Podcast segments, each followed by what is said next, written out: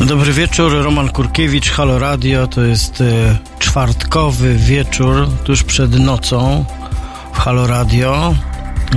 y, trzydziestego pierwszego października, ostatni dzień mojego ulubionego miesiąca. Mijałem bardzo dziwnych ludzi idąc do radia tutaj. Prawdę mówiąc, gdyby nie wieczór i gdyby nie mój spokój, to bym się przestraszył. To jest chyba związane z obchodzeniem tych tajemniczych świąt związanych z, ze śmiercią i umieraniem. No i trochę o tym też porozmawiamy dzisiaj w pierwszej godzinie.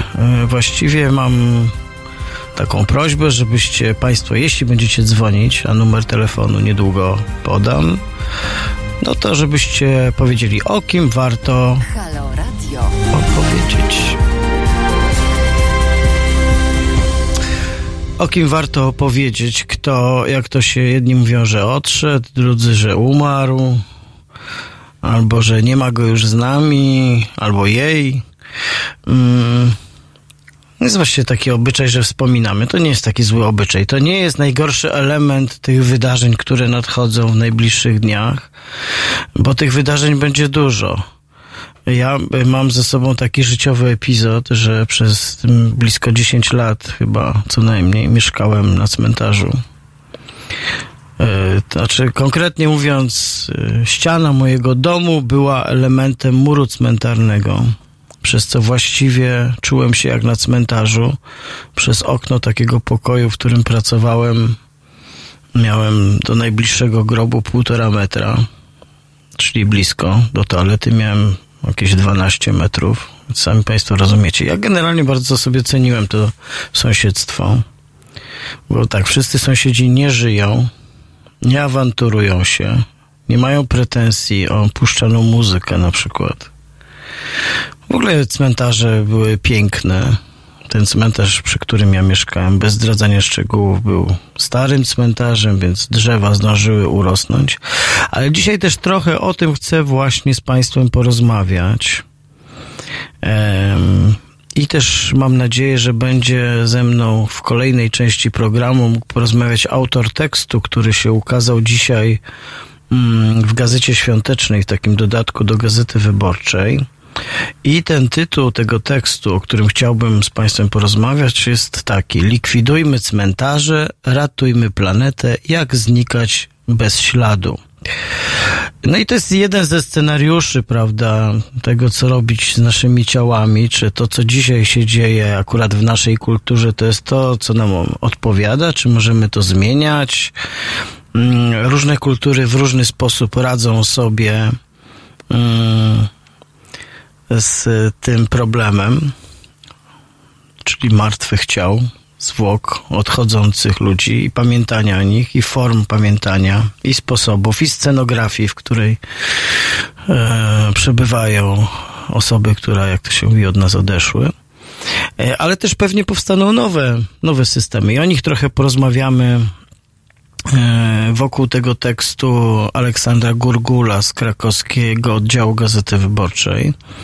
To jest taki tekst, który zbiera bardzo sprawnie, udatnie i w ciekawy sposób różne formy, formuły i propozycje tego, jak y, chować się w sensie takim ostatecznym, ekologicznie, zdrowo, z korzyścią dla planety. Y, I tutaj człowiek, czy ciało ludzkie po śmierci może być, nie wiem, czy Państwo wiecie, ale może być kompostem na przykład. Ale też może po prostu yy, zostać tak pochowane, żeby w naturalny sposób było związane na przykład z drzewem, które może wyrosnąć albo które już rośnie. Które już rośnie.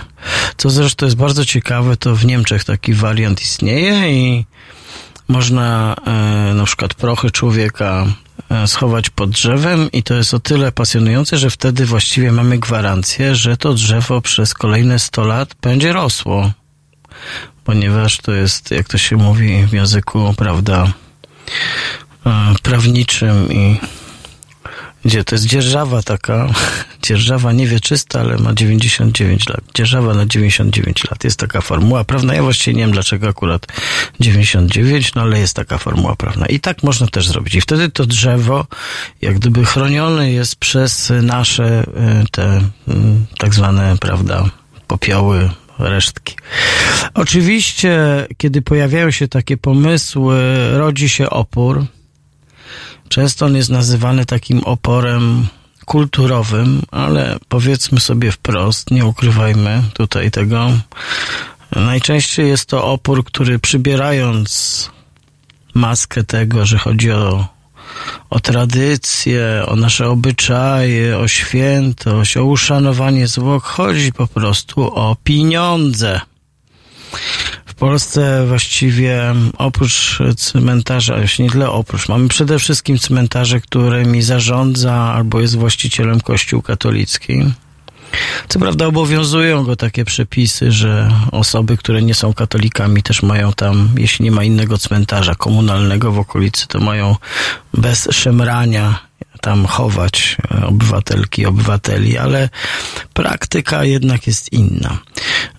Samo to życie wokół cmentarne to jest niewiarygodnie wielka gałąź biznesu. Tam znajdują pracę kwiaciarze, murarze, grabarze, dziesiątki innych profesji. Wszystko to się nie odbywa bez przepływu gotówki. Więc tak naprawdę często ta obrona tradycji jest po prostu obroną bardzo konkretnych, wymiernych i gigantycznych interesów finansowych. Warto o tym pamiętać. Naszemu myśleniu i naszej pamięci o tych, którzy już nie żyją, o których chcemy pamiętać, bynajmniej nie jest potrzebny wielki marmurowy grobowiec, wielopiętrowy często. Więc myślę, że to może być temat do rozmowy. Nie, myślę, że to jest bez specjalnego szargania świętości, ale też mamy w Polsce prawo dość archaiczne, bardzo surowe, bardzo konserwatywne, bardzo zachowawcze. W Polsce na przykład nie wolno rozsypać w dowolny sposób popiołów osoby skremowanej po śmierci. Nie wolno tego zrobić, nie wolno. To jest właściwie kara jest za to. Kara jest za to. E, teraz jest afera, bo jak Państwo może wiedzą albo pamiętają, latem pewien młody milioner e, utopił się, czy zginął w wypadku mm, na jeziorze, na jeziorze, które nad którym jego rodzina ma wielką posiadłość i rodzina, ponieważ wiedziała, że on kocha to miejsce, tam też go pochowała, czy te, te, te skremowane, skremowane zwłoki. No i teraz jest afera. Wkroczył do akcji tak zwany sanepid. Sanepid się zajmuje tymi sprawami w Polsce. No i wkroczył wójt i coś tam i... I że nie tak, że nie tak, bo muszą być katakumby, rozumiecie Państwo? Katakumby muszą być, żeby popiół, który jak Państwo wiecie jest absolutnie neutralny w każdym względzie bakteriologicznym, zarazkowym, no właściwie wszystko, nie ma nic czystszego niż coś tak brudnego jak popiół. Ludzki również, ale to nic, nic. Przepisy są inne, bo prawdę mówiąc chodzi o to, że tam nie chodzi o jednego młodego chłopaka, no ale chodzi o te miliony umierających Polaków, a to już są konkretne pieniądze. Konkretne. I one płyną do konkretnej kieszeni w konkretnych sutannach. I to jednak warto, warto o tym mówić. Miałem przyjaciół, mam właściwie, znaczy mam przyjaciela, czy dobrego znajomego, który mm, mieszka w, w Wielkiej Brytanii. Tam mieszkał z żoną. Ta żona po chorobie ciężkiej zmarła, ale miała takie swoje życzenie, że chce, żeby po pierwsze być skremowaną, a po drugie, żeby jej prochy znalazły się w Tatrach, w, kolei, w bardzo konkretnym miejscu, które kochała, do którego zawsze wracała, z którym wiązały ją niezwykłe e, przeżycia. No i opowiadał mi ten mój przyjaciel, że po prostu przemycili, przemycili jej popiół w słoiku na drzem chyba, albo na inną marmoladę jakąś brytyjską i rozsypali, i rozsypali tam, gdzie ona chciała. No w, w myśl polskiego prawa to przestępcy, dlatego nie używam imion, jak widzicie Państwo, chytrze anonimizuję, w końcu jest tam dwa miliony Polaków, w tej Wielkiej Brytanii nie jest tak łatwo znaleźć osobę, która umarła, więc mam nadzieję, że, że nie, nie, nie ściągnę na was kłopotów, że nie ściągnę na was kłopotów. Eee, Oczywiście zapraszam do tego, żebyście Państwo do nas dzwonili. Przypomnę, że są dwa tematy. Jeden jest taki, że yy, yy, może kogoś chcecie wspomnieć. Właściwie najchętniej, żeby to była osoba niekoniecznie z waszej rodziny, tylko może ktoś, kto jest bardzo publiczną osobą, albo ktoś, kto był dla was ważny, kogo wam brakuje w życiu. A druga rzecz to ten wątek, który poruszyłem, a który, mam nadzieję, będę poruszał też niedługo w rozmowie. I wtedy też porozmawiajmy o tym, jak chcielibyśmy, albo jak chcielibyśmy, jak chcielibyśmy być sami pochowani, albo jak chcielibyśmy, żeby, żeby to wyglądało. Dzisiaj polskie prawo jest w tej kwestii dość, dość surowe. No i co, teraz oczywiście miałem zajrzeć, jaką piosenkę puszczę. A, zaśpiewa pani Natalia Przybysz, a po pani Natalii Przybysz przybędzie nam rozmówca telefoniczny i wrócimy do naszej rozmowy. W niedzielę od jedenastej do trzynastej Halo Kultura Magdaleny Żakowskiej. Weekendowo i z daleka od polityki. jedenasta trzynaście w w w kropka halo kropka radio. Słuchaj na żywo, a potem z podcastów.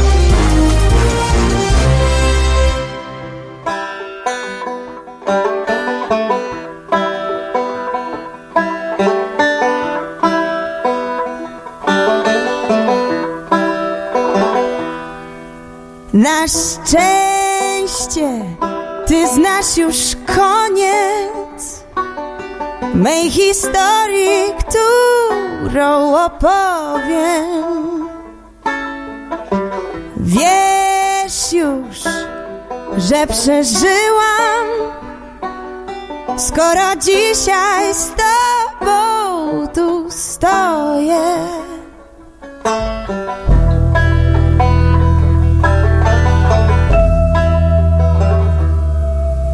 Daleko, daleko stąd, gdzie słońce i kwiaty są wieczne,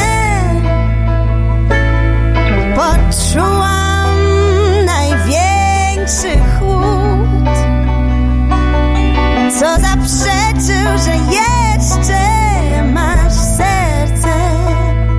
Jeśli nasze drogi są tak odległe, dlaczego wciąż mnie wołasz? Jeśli jesteś pewna, że niepotrzebnie, dlaczego wciąż mnie wołasz?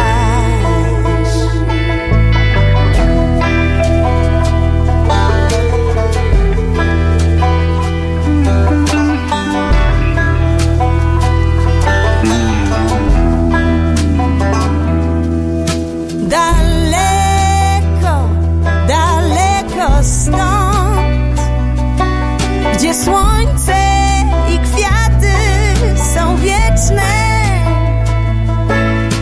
poczułam największy chłód, co zaprzeczył, że jeszcze masz serce. Jeśli nasze drogi są tak odległe, dlaczego wołasz? Jeśli jesteś pewna, że niepotrzebnie, dlaczego wciąż mnie wołasz?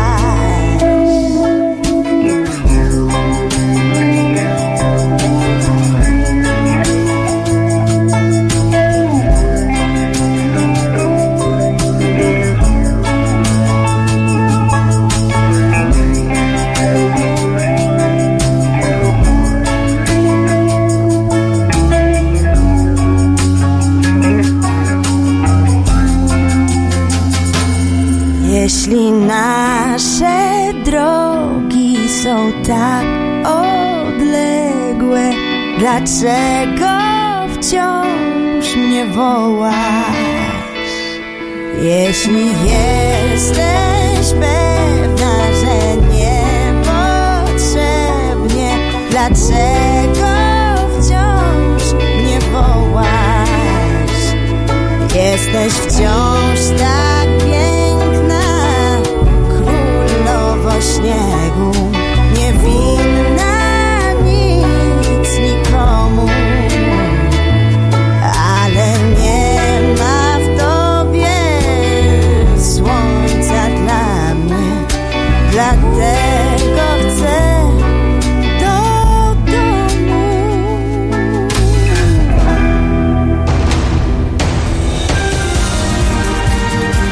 Halo Radio. Gadamy i trochę gramy.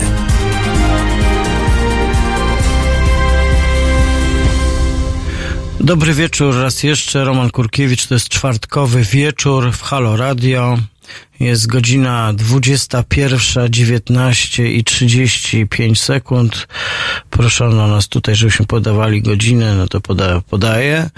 Yy, za chwilę będę rozmawiał z autorem tekstu o, o tym, znaczy zatytułowanego Likwidujmy cmentarze, ratujmy planetę, jak znikać bez śladu, z Aleksandrem Gurgulem z krakowskiego oddziału Gazety Wyborczej, ale jeszcze chciałem tylko Państwu powiedzieć, że też możecie dzwonić, kierunkowy do Warszawy dwadzieścia dwa, potem trzysta dziewięćdziesiąt pięćdziesiąt dziewięć dwadzieścia dwa, no i możecie Państwo sobie przekazywać informacje, że jak nie możecie dosłuchać, nie macie akurat możliwości słuchania w czasie rzeczywistym, to, to mamy nasze podcasty legendarne i należy szukać podcastów i słuchać podcastów, kiedy chcecie swoich ulubionych programów. To ja już teraz przechodzę do mojego gościa. Dobry wieczór.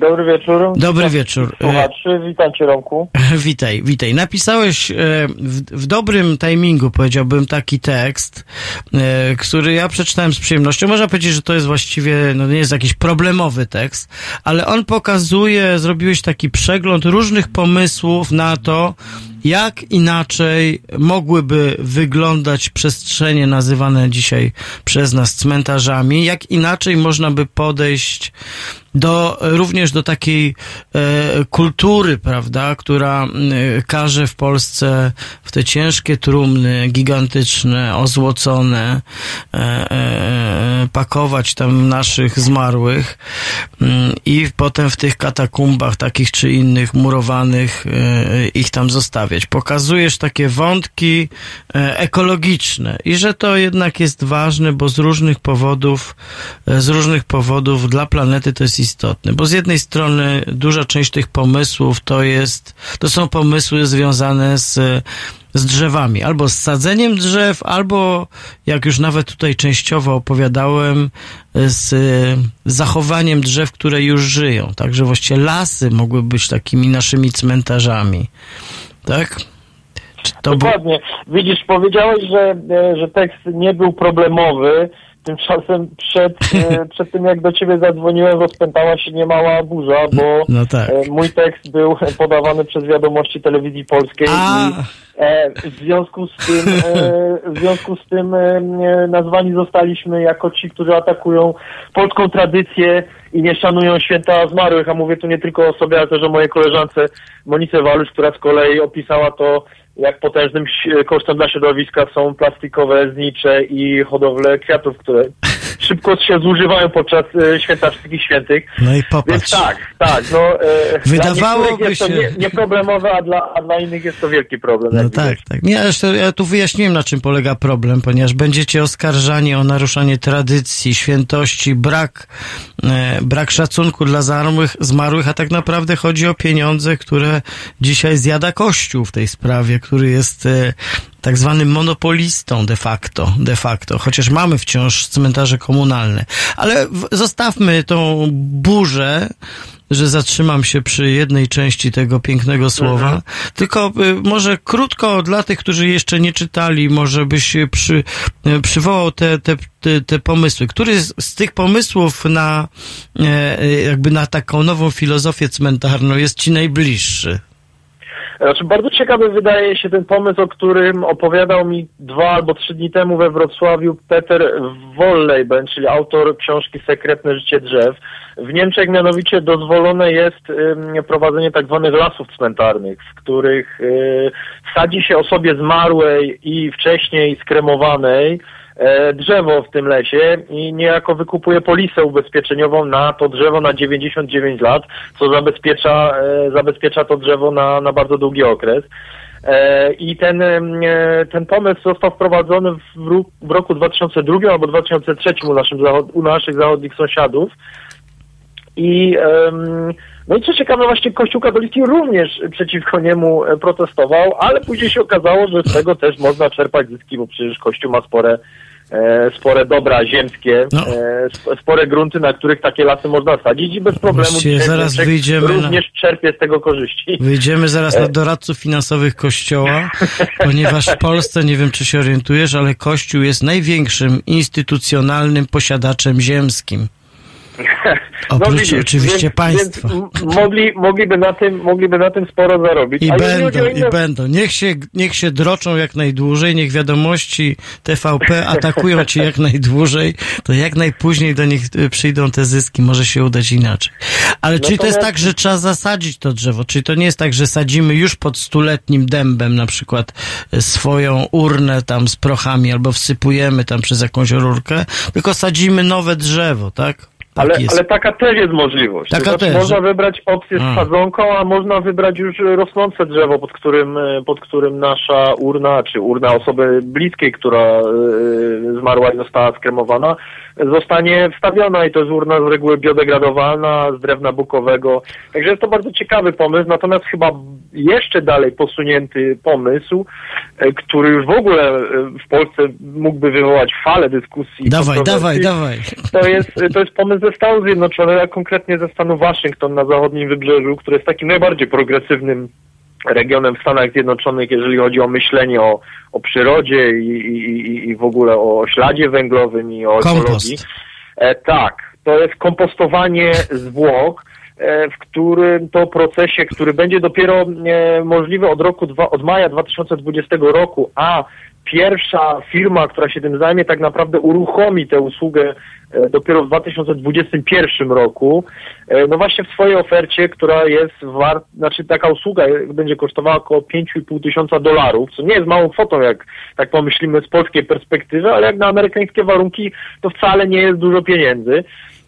Nie właśnie wiem, ile oferowa- kosztuje pogrzeb w Stanach, więc... To znaczy, jak wyliczają eksperci, pogrzeb tradycyjną metodą, gdzie masz trumnę, gdzie, gdzie masz ten cały proces, który, który tutaj, czyli zrobienie nagrobka i tak dalej, jest dużo droższy, prawie dwa razy droższy niż, niż ta metoda, którą proponuje firma Recompose. A polega to na tym, że właśnie przez cztery tygodnie ciało spoczywa w takiej kadzi, w której za pomocą różnych tam biodegradowalnych czynników, bakterii i mikroorganizmów rozkłada się do do postaci kompostu, który później otrzymuje rodzina, no i ale, ale też nie musi. I rodzina może go albo sama wykorzystać do, do, do prac we własnym ogrodzie, albo oddać go na przykład leśnikom, którzy, którzy pracują w lesie i, i tam zużyć ten kompost, albo po prostu go rozsypać, na przykład w oceanie, bo w Stanach Zjednoczonych też rozsypywanie prochów jest dosyć popularną metodą takiego uroczystego pożegnania się z, ze zmarłą osobą. No tak, w Polsce nie wolno rozsypywać. Jest ten wyjątek, o którym piszesz, że, że można to zrobić na morzu, jeśli w ciągu dwudziestu czterech godzin, tak, od tam, nie wiem, tak. śmierci statek nie zawija do portu. Tak jest. No, ale w Polsce mamy różne przepisy tego typu. Na przykład, nie wiem, czy się orientujesz, ale jest... Yy, monopol na obrót krwią, a na przykład kardynał Dziwisz nawiózł do Polski mnóstwo ampułek z krwią. Wiem, wiem do czego, wiem do czego zmierzę. No i właśnie, ja, bo ja o tym mówię, lubię tak to przypomnieć, bo ja nawet pisałem taki tekst, gdzie zgłaszałem formalnie przestępstwo, prawda? Ale wtedy wyobraź sobie, jakoś sanepid nie ruszył do walki, chociaż powinien pilnować takich rzeczy. Mniejsza z tym, z, z, wróćmy do tych pochówków. E, mhm. Ta rewolucja, e, z jednej strony ona jest e, właśnie taka proekologiczna. Ona też mówi, że, te, m, że ten wysiłek taki, który na przykład produkcja trumien sama, mhm. że on też jest po prostu czymś, e, co powinniśmy sobie darować, tak? Stąd są te pomysły na te trumny e, takie, jak to mówiłeś, e, takie, które się same rozkładają błyskawicznie. Tam gdzieś był jeszcze wątek, y, chciałbym, żebyśmy, mamy pięćdziesiąt lat od powstania internetu, więc mamy ten wątek, gdzie, gdzie potem jest trudno znaleźć te resztki i mam być przez aplikację można szukać, pod którym drzewem. Tak, no wyobraźmy sobie taką sytuację, że jednak więcej ludzi skorzysta. Jakby to się nazywało właściwie, taka aplikacja, to jest, to jest może pomysł. Może, możemy wymyślić chociaż nazwę na taką aplikację. Jakiś, hmm. jakiś hmm. groboposzukiwacz, nie, drzewo groboposzukiwacz, no bo jeżeli mówimy o, o większej ilości ludzi, którzy by zdecydowali się na taki rodzaj pochówku, no to po pięćdziesięciu latach wyrośnie las. No to właśnie. Będzie całkiem spory las, w którym każde drzewo może być podobne. Ale do jakie mogą, jakie mogą być piękne rodzinne awantury. Tutaj leży wujek, nie, nie pod brzozą, pamiętam, nie, pod klonem, za, babcia za mi mówiła. Tak. Dokładnie, więc A... Więc, więc właśnie do tego by służyła ta aplikacja, żeby, żeby znaleźć drzewo, pod którym są, są, nasi, są nasi bliscy. Natomiast ja tylko tak wspomnę, bo widzisz, jak gdyby w ogóle zacząłem się nad tym zastanawiać kilka dni temu, zanim zacząłem pisać tekst, bo parę, parę lat wcześniej poszedłem z moim tatą na, na cmentarz w Krakowie, gdzie pochowani są jego rodzice, czyli moi dziadkowie. I za grobem moich dziadków rosła właśnie piękna brzoza, która, która była ozdobą cmentarza i e, no i mój tata mi kiedyś powiedział, że wiesz, prawdopodobnie twoi dziadkowie to już są właśnie w tej brzozie w tym momencie, więc bardziej chyba w jej stronę powinniśmy, powinniśmy patrzeć, a nie w stronę nagrobka. I ja sobie tak pomyślałem, że, no, że smutno by było, gdyby ta brzoza kiedyś zniknęła, no i wyobraź sobie, że parę lat później ona została wycięta i w zasadzie to nikt nie wie, dlaczego podjęta została taka decyzja. I przypomniałem sobie tą historię, zanim zacząłem pisać ten tekst, właśnie, właśnie po to, żeby, żeby postarać się znaleźć jakiegoś rodzaju ekologiczne formy pochówku, które, które by mi przypomniały tamtą, tamtą brzozę, która rosła u moich dziadków. No to jest to był tak. przyczynek w ogóle do napisania tego tekstu. A, no to super, bo to taka osobista historia. No ja mam... Yy... prapradziadków na takim starym cmentarzu wiejskim, mm-hmm. gdzie właściwie już są głównie drzewa widać, bo te groby, które wówczas nie były, to był to jest wiejski, malutki cmentarzyk gdzieś w Wielkopolsce, tam właściwie żadnych murowanych grobów nie ma, wszystkie były po prostu tylko usypane mm-hmm.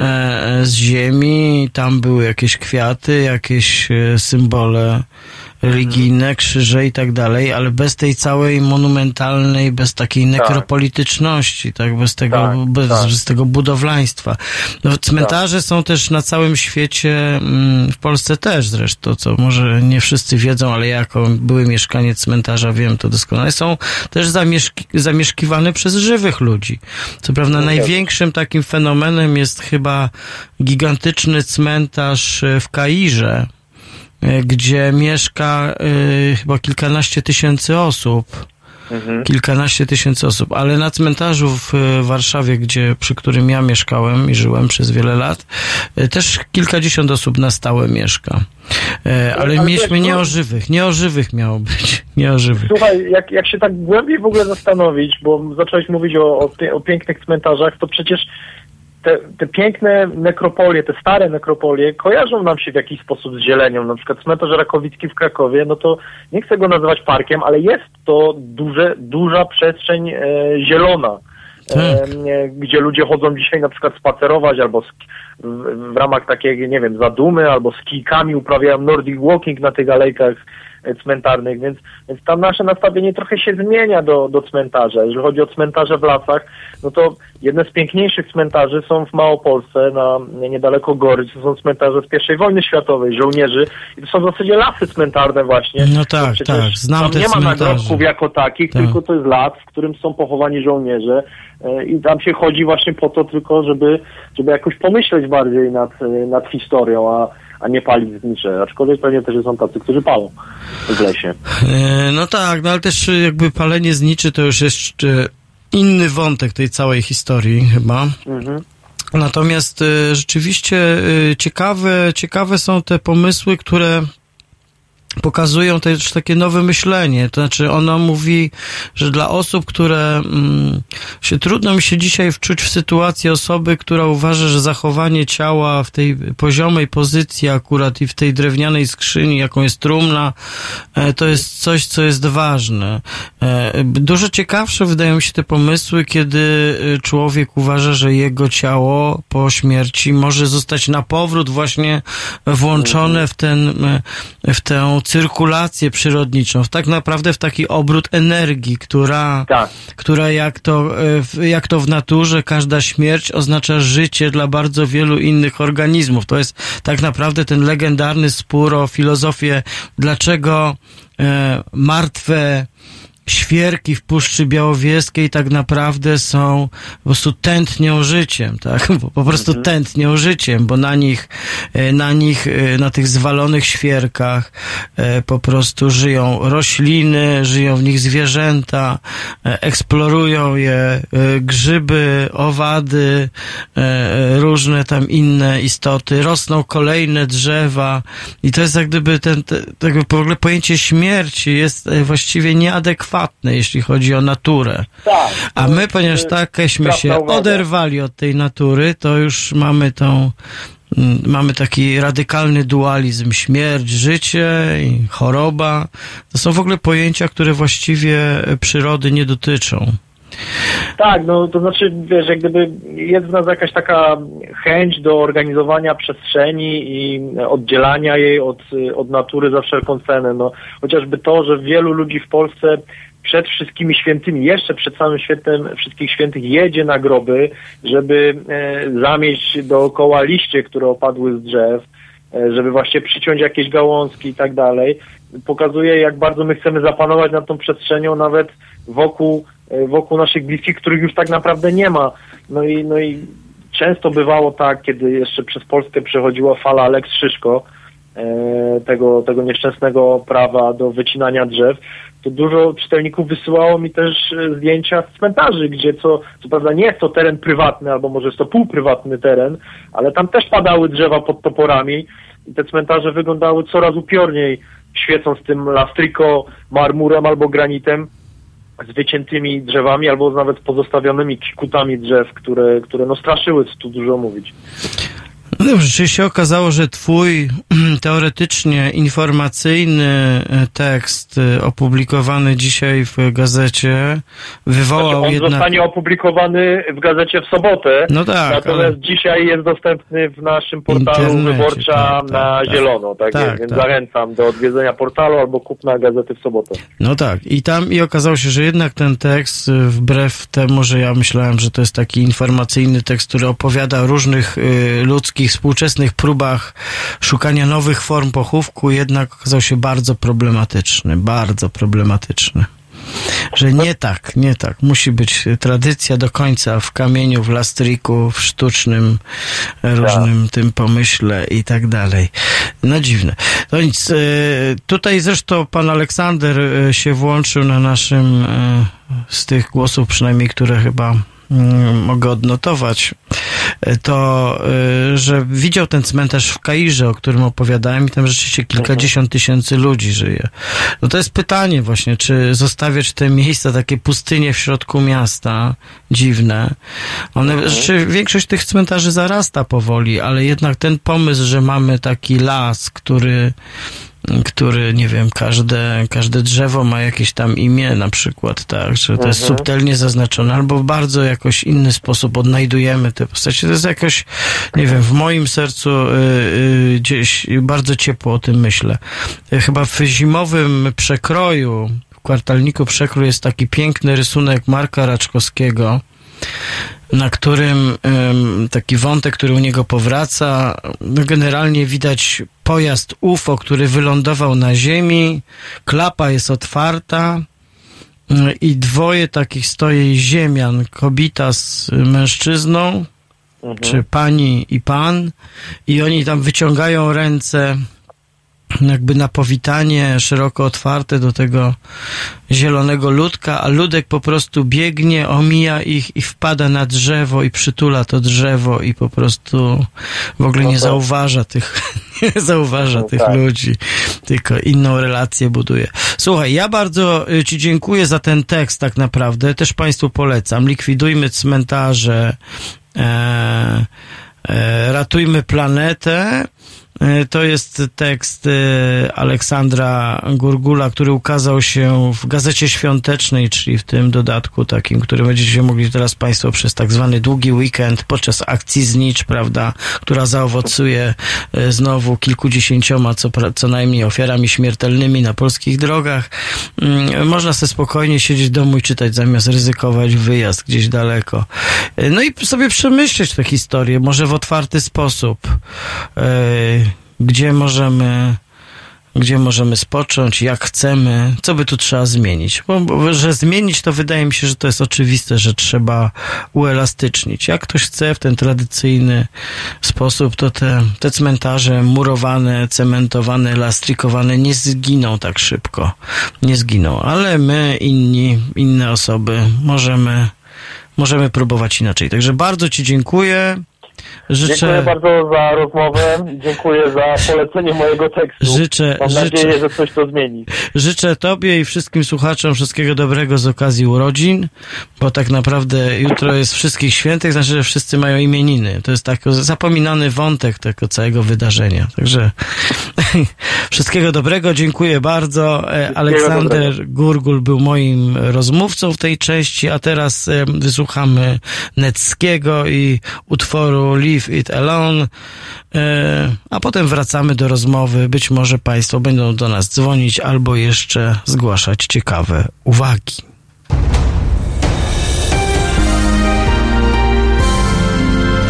Jutro.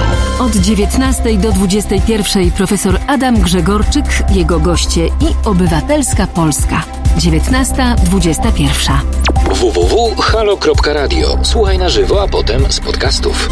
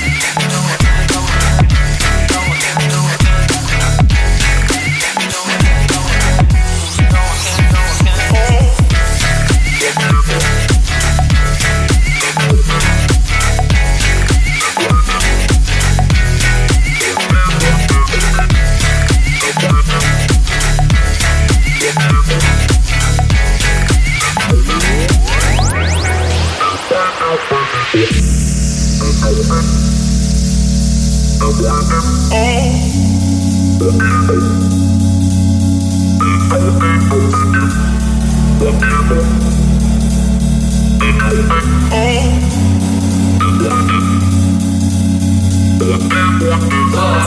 what you're feeling, what you believe in, turn everything into hope. Deep in the sea, you see me, I'm drifting.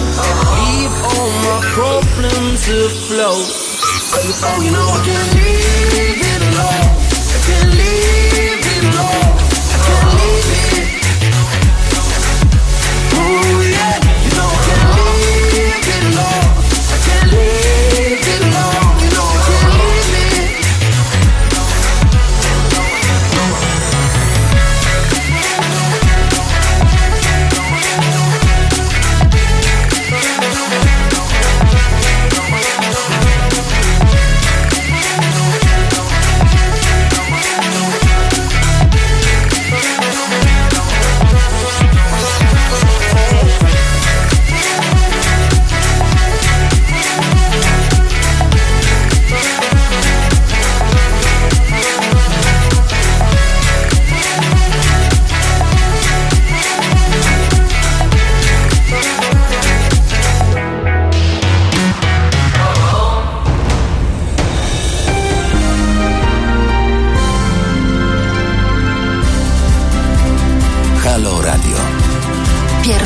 Radio z wizją.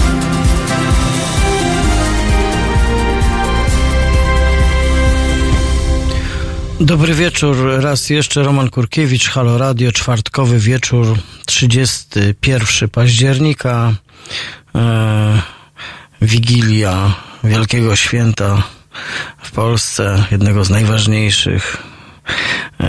No i trochę o tym też rozmawiamy, jak chować naszych bliskich albo inne osoby, czego nie wolno, co wolno robić. Tutaj parę głosów bardzo ciekawych. Ktoś słusznie zwraca uwagę, że, że w takim słowiańskim obyczaju, czyli dość starym jak na tę ziemię, chociaż porównując z innymi częściami świata, to Słowianie to są, prawda, świeżaki. Że oczywiście, że palono zwłoki, palono zwłoki, prawda, I, i, i rozsypywanie popiołu albo odbywało się naturalnie i że dzisiaj też mogłoby być. No tu się w pełni zgadzam.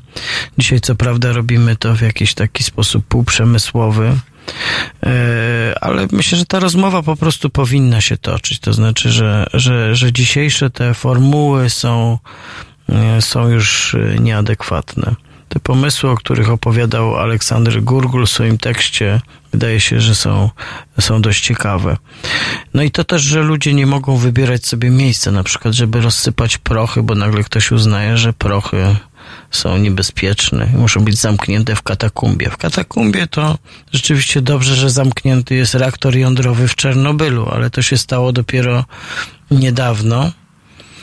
E- Bo taki porządny, to zresztą się tak nazywa. Jak to się nazywa? Pamiętasz to słowo? Nie pamiętasz? Jak to się nazywa? Będziecie Państwo wiedzieć. No jak się nazywa to słowo takie, że się przykryło ten... Przykryło się... Nie wiem. No taki dach. Krypta, tak. Taka właściwie krypta nad tym reaktorem jądrowym. No dobrze. Yy, prosiłem Państwa, sarkofag. O właśnie, sarkofag. Teraz Pani też napisała sarkofag. Przez, tak, sarkofag. Oczywiście, że to się nazywało sarkofag. Czyli mamy taką grobową tradycję też. To wszyscy powinniśmy wiedzieć, bo oglądaliśmy film, serial Czernobyl, czytaliśmy kilka ważnych książek, które w tej sprawie się ukazały i ostatnio się ukazują, więc sarkofagi, tak. Więc może bez sarkofagu możemy rozsypywać po prostu popiół, bo on jest nieszkodliwy, a wręcz przeciwnie. Prosiłem Państwa, żebyście może odezwali się na temat tego, kogo warto wspomnieć. Jest taki obyczaj właściwie z, z urzędu gazety, między innymi gazety, ale głównie gazety publikują taką listę, kto w tym roku umarł, odszedł i właściwie sobie pomyślałem, że to jest fajny obyczaj, że to jest coś takiego, że dobrze jak wspominamy osoby publiczne. Ja sobie pomyślałem, że ponieważ Państwo nie dzwonicie, to ja powiem, że no dla mnie taką stratą i taką realnie odczuwanym smutkiem i tym, że też jakoś moje myśli szybują w tę stronę. To jest śmierć Karola Modzelewskiego, który w tym roku umarł. Karol Modzelewski był wybitnym polskim historykiem, mediewistą, zajmował się właśnie dawnymi, dawnymi dziejami e, słowiańskimi, a równocześnie był właściwie przez całe życie takim politycznym zwierzęciem. Karol Modzelewski urodził się w tysiąc dziewięćset trzydziestym siódmym roku w Moskwie. Po wojnie wrócił do Polski. Kiedy miał niespełna dziewiętnaście lat, to brał udział w wydarzeniach października pięćdziesiątego szóstego roku, bardzo aktywnie działał na Żeraniu i, i wśród środowisk akademickich, a potem wraz z Jackiem Kuroniem napisali słynny list do partii, za który poszli siedzieć na prawie cztery lata więzienia. Jak tylko wyszli, to poszli znowu siedzieć za sześćdziesiąty ósmy rok. Potem, e, potem Karol Modzelewski pisał e, swoje bardzo ważne książki e, historyczne, zajmując się średniowieczem, wczesnym średniowieczem. No i potem na nowo zaangażował się w osiemdziesiątym roku w Solidarność, pierwszą, tak zwaną pierwszą Solidarność, był nawet jej rzecznikiem. Był człowiekiem, który wymyślił tę nazwę dla Związku Zawodowego w osiemdziesiątym roku, w sierpniu, Solidarność, i też ona została i też ona została zaakceptowana. I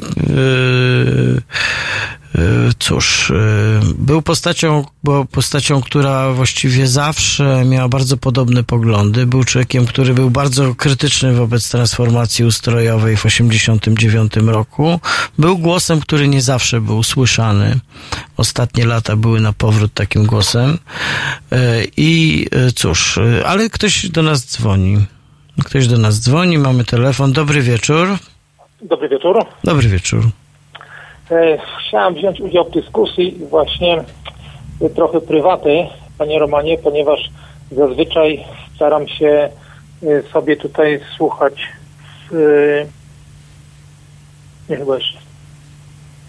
Słyszę pana doskonale. No tak, chciałem trochę prywatnie, ponieważ zazwyczaj staram się słuchać z podcastów, a zawsze kiedy pan prowadzi, no niestety rzucam wszystkie zajęcia i jestem na żywo. Więc tak, oczywiście trochę tutaj przekrując. Bardzo mi miło. Pan, pan, panie Romanie, dla mnie jest top trzy radia, a już nie będę precyzował dokładnie. A teraz właśnie z moją drugą połową sobie też oglądamy tutaj, pana słuchamy. I jak pan zaczął mówić, że nikt nie dzwoni i chciałby pan wspomnieć jedną osobę, dosłownie trzy sekundy wcześniej powiedziałem, że dla mnie tą osobą jest Karol Modzelewski. No i ma te trzy sekundy pan dokładnie taką osobę wymienił. No proszę. Więc nie chcę się powtarzać, zajmować może za bardzo czasu, ale dokładnie tutaj wyjął mi pan Z U S i dokładnie za te same zasługi. Bardzo tego człowieka ceniłem, bardzo sobie mile wspominam jego książkę Zajęliśmy kobyłę historii, więc to dla mnie no, postać bardzo ważna i niestety ubolewam, że takich osób jest u nas w kraju y, coraz mniej i, i odchodzą. No, niestety niedocenione. Już nie chcę tutaj nawiązywać bardzo do polityki, ale no, przez ostatnie mecze niestety bardzo, bardzo e, zapominani, niedoceniani. No bardzo mi miło. Dzięki takim osobom e, możemy się dzisiaj cieszyć z tej no, jeszcze demokracji, powiedzmy. No, Karol Modzelewski rzeczywiście się szarpał z historią i z polityką przez całe swoje życie. Właściwie miał swoje bardzo twarde, one bardzo były zbliżone, te poglądy, one się radykalnie nie zmieniały. To jest też w nim imponujące, bo był po prostu przez całe życie człowiekiem, człowiekiem lewicy. Mało tego, część życia poświęcił walce o prawa robotników, chociaż sam robotnikiem nie był, tylko był humanistą i intelektualistą, historykiem wybitnym, bardzo cenionym zresztą na świecie. Jego książka Barbarzyńska Europa jest właśnie taką tak. klasyką, ale, ale tylko, nie tylko ona. Więc rzeczywiście warto, warto o Karolu Modzelewskim pamiętać. Na dodatek on był też bardzo takim zwykłym, miłym człowiekiem, bardzo serdecznym, bardzo życzliwym. Kompletnie nie miał takiego profesorskiego zadęcia. Polityka w tych ostatnich latach, wie pan co, ja właściwie coś jej zawdzięczam. Zawdzięczam jej taki epizod z życia, że miałem przyjemność przemawiać na manifestacji obok Karola Modzelewskiego i chwilę po nim. I prawdę mówiąc, to było bardzo niezwykłe, niezwykłe przeżycie i będę miał je zawsze, zawsze w głowie i będę je pamiętał. To był taki moment, kiedy kiedy grupa manifestujących wyświetlała po raz pierwszy na budynku Urzędu Rady Ministrów e, e, rzutnikiem taki napis, żeby, żeby druko, drukować wyroki Trybunału Konstytucyjnego. To było wtedy chyba Beata, drukuj bezpośrednio tak. I wtedy właśnie Karol Modzelewski na tej manifestacji przemawiał i ja też z nim przemawiałem i to była, to była pięk, to był piękny moment, to był piękny moment. Panie Więc... Romanie, ja przepraszam, bardzo żałuję i zazdroszczę panu tego momentu, że nie mogłem tam być, no i poznać osobiście Karola Modzelewskiego, ale chociaż jest pan w stanie, tutaj miło, że przekazuje te, te rzeczy. No bardzo go ceniłem, także no tutaj pierwsza osoba, która mi przyszła rzeczywiście na myśl. Panie Bogusławie, bardzo dziękuję. Na szczęście ja z osobami, tak, które ty... jak Karol Modzelewski umierają, ale wcześniej piszą książki, to oni w tych książkach i w tym, co nas tam, zosta- co tam, co tam zostało, jak gdyby nie, nie opuszczają nas w taki sposób radykalny, więc w jakim sensie czytając jego książki, no dalej toczymy rozmowę. Właśnie, chociaż kultywujmy i czytajmy. No właśnie, a tu jest co czytać. Karol Modzelewski dziękuję napisał bardzo, sporo. Dziękuję bardzo. Pozdrawiam wszystkich. Ukłony, radio i słuchaczy. Dziękuję bardzo. Ukłony, ukłony piękne. No cóż, to bardzo się cieszę. Chociaż tutaj wśród państwa głosów, wśród tych, które się dają oczywiście przywoływać z tego czatu YouTube'owego. Ci, którzy są na czacie, to, to chyba wiedzą, o czym mówię. To pojawiła się postać Kory. I rzeczywiście, rzeczywiście też, też, też bardzo ciepło myślę o Korze jako osobie, jako artystce.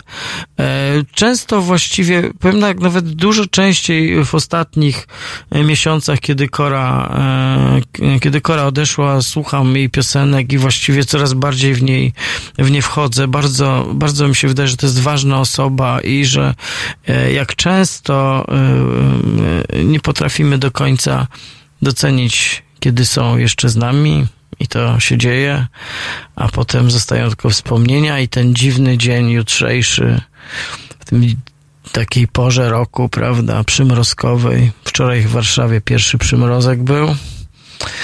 Spadła temperatura poniżej poniżej, poniżej zera. E, no więc o Korze też oczywiście bardzo dobrze e, tak jest wspomnieć Korę po prostu. Z tego, co słyszałem, wyjdzie książka taka z jej zapiskami, takimi drobiazgami, takimi fragmentami, takim dziennikiem trochę, z takimi okruchami jej myśli, jakichś wrażeń. Jakoś jestem ciekaw też tej książki. To będzie coś zupełnie innego niż to, co zostawił nam Karol Modzelewski, ale myślę, że to będzie, że to będzie bardzo ciekawa lektura. No cóż, teraz zaproszę wszystkich państwa na koniec tej pierwszej godziny w Halo Radiu, po pierwsze do wysłuchania piosenki Dawida Podsiadło pod tytułem Nie kłam, nie kłam, a ja nie kłamiąc jeszcze chciałem przypomnieć, że możecie państwo dzwonić tutaj do nas dwadzieścia dwa trzysta dziewięćdziesiąt pięćdziesiąt dziewięć dwadzieścia dwa, ale też możecie mieć w pamięci, że rzeczywiście daje się odsłuchiwać po prostu podcasty z naszych programów, z naszych wieczorów, poranków i innych, i innych historii. To teraz Dawid Podsiadło, Nie kłam.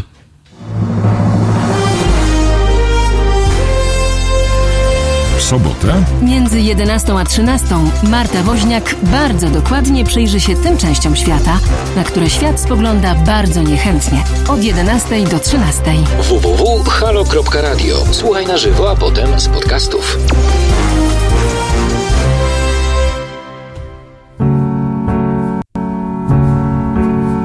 Wcisnę się w bezpieczny kąt, w dziurawą ścianę wbiję wzrok. Do sieci wrzucę płaczliwy post, polubisz go. Ty tylko popatrzysz, a ja Czuję się gorzej na samą myśl. Zaczynam zamykanie bram. Nie patrzę w tył. Wcisnę się, choć chyba mam dość. Wśród ludzi łatwiej tłumić gniew. Nie chcę myśleć o tobie wciąż. Do domu chcę. Słyszałem, że dobrze go znam. I czuję się gorzej na samą myśl, że ktoś całkiem inny niż ja. A ja to nikt. To nigdy nie powtórzy się. Nie będę ciebie szukał w niej. Nie blokuj, kiedy chciałbym przejść. Nie będzie dzisiaj zdjęć. To nigdy nie powtórzy się. Więc warto tracić czas na sen. I proszę tylko nie budź mnie. Niech będzie tak jak jest. Próbuję zepsuć w głowie te dni. Dyskretny postój w cieniu drzew. Bardzo boli, gdy słyszę, jak on ci burzy krew. Widziałem na stronie wśród par twój najlepszy uśmiech i jego kły. Nagle telefon mi padł i patrzę w tył.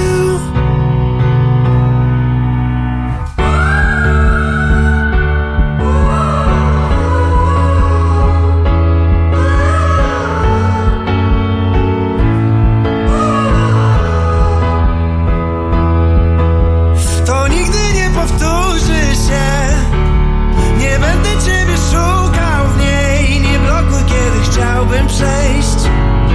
Nie będzie dzisiaj zdjęć. To nigdy nie powtórzy się. Więc warto tracić czas na sen. I proszę tylko nie budź mnie. Niech będzie tak jak jest. To nigdy nie powtórzy się. Nie umiem ciebie znaleźć w niej. Nie blokuj, kiedy chciałbym przejść. Dzisiaj zdjęć.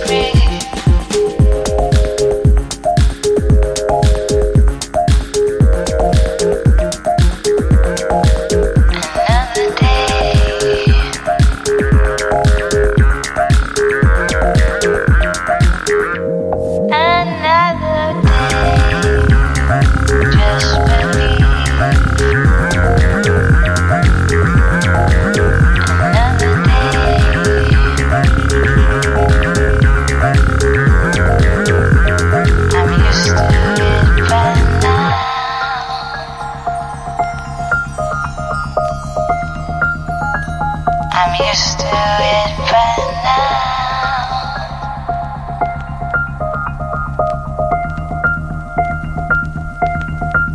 just breathe, just believe, just breathe, just believe.